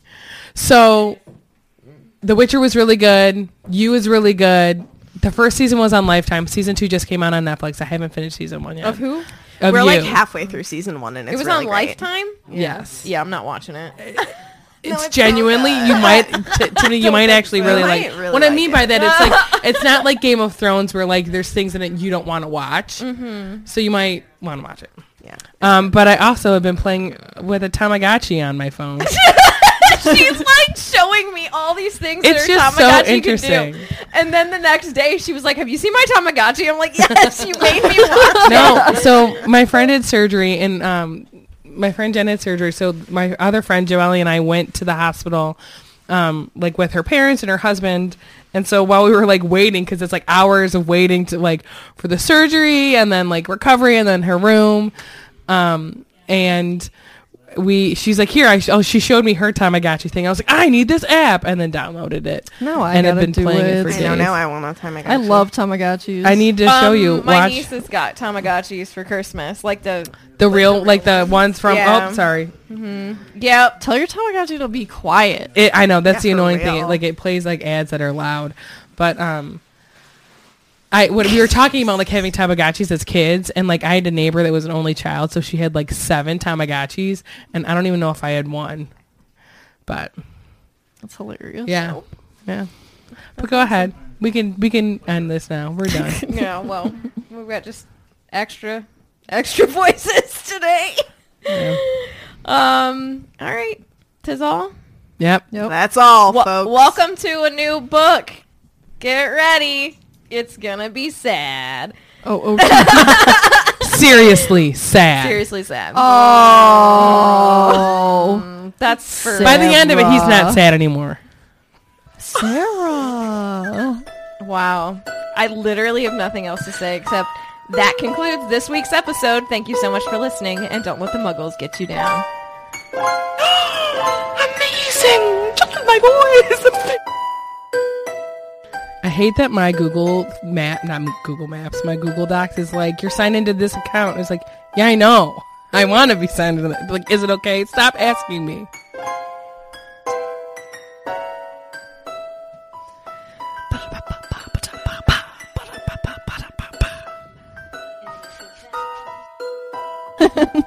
hey, how are you? Um, I have to read from the chapter, and I have to find it. Katie, what are you doing? You I don't amateur. know. Amateur hour with Katie. Uh, I don't do this uh. That's not even a book. I That's, can't even that's find it. Google Block.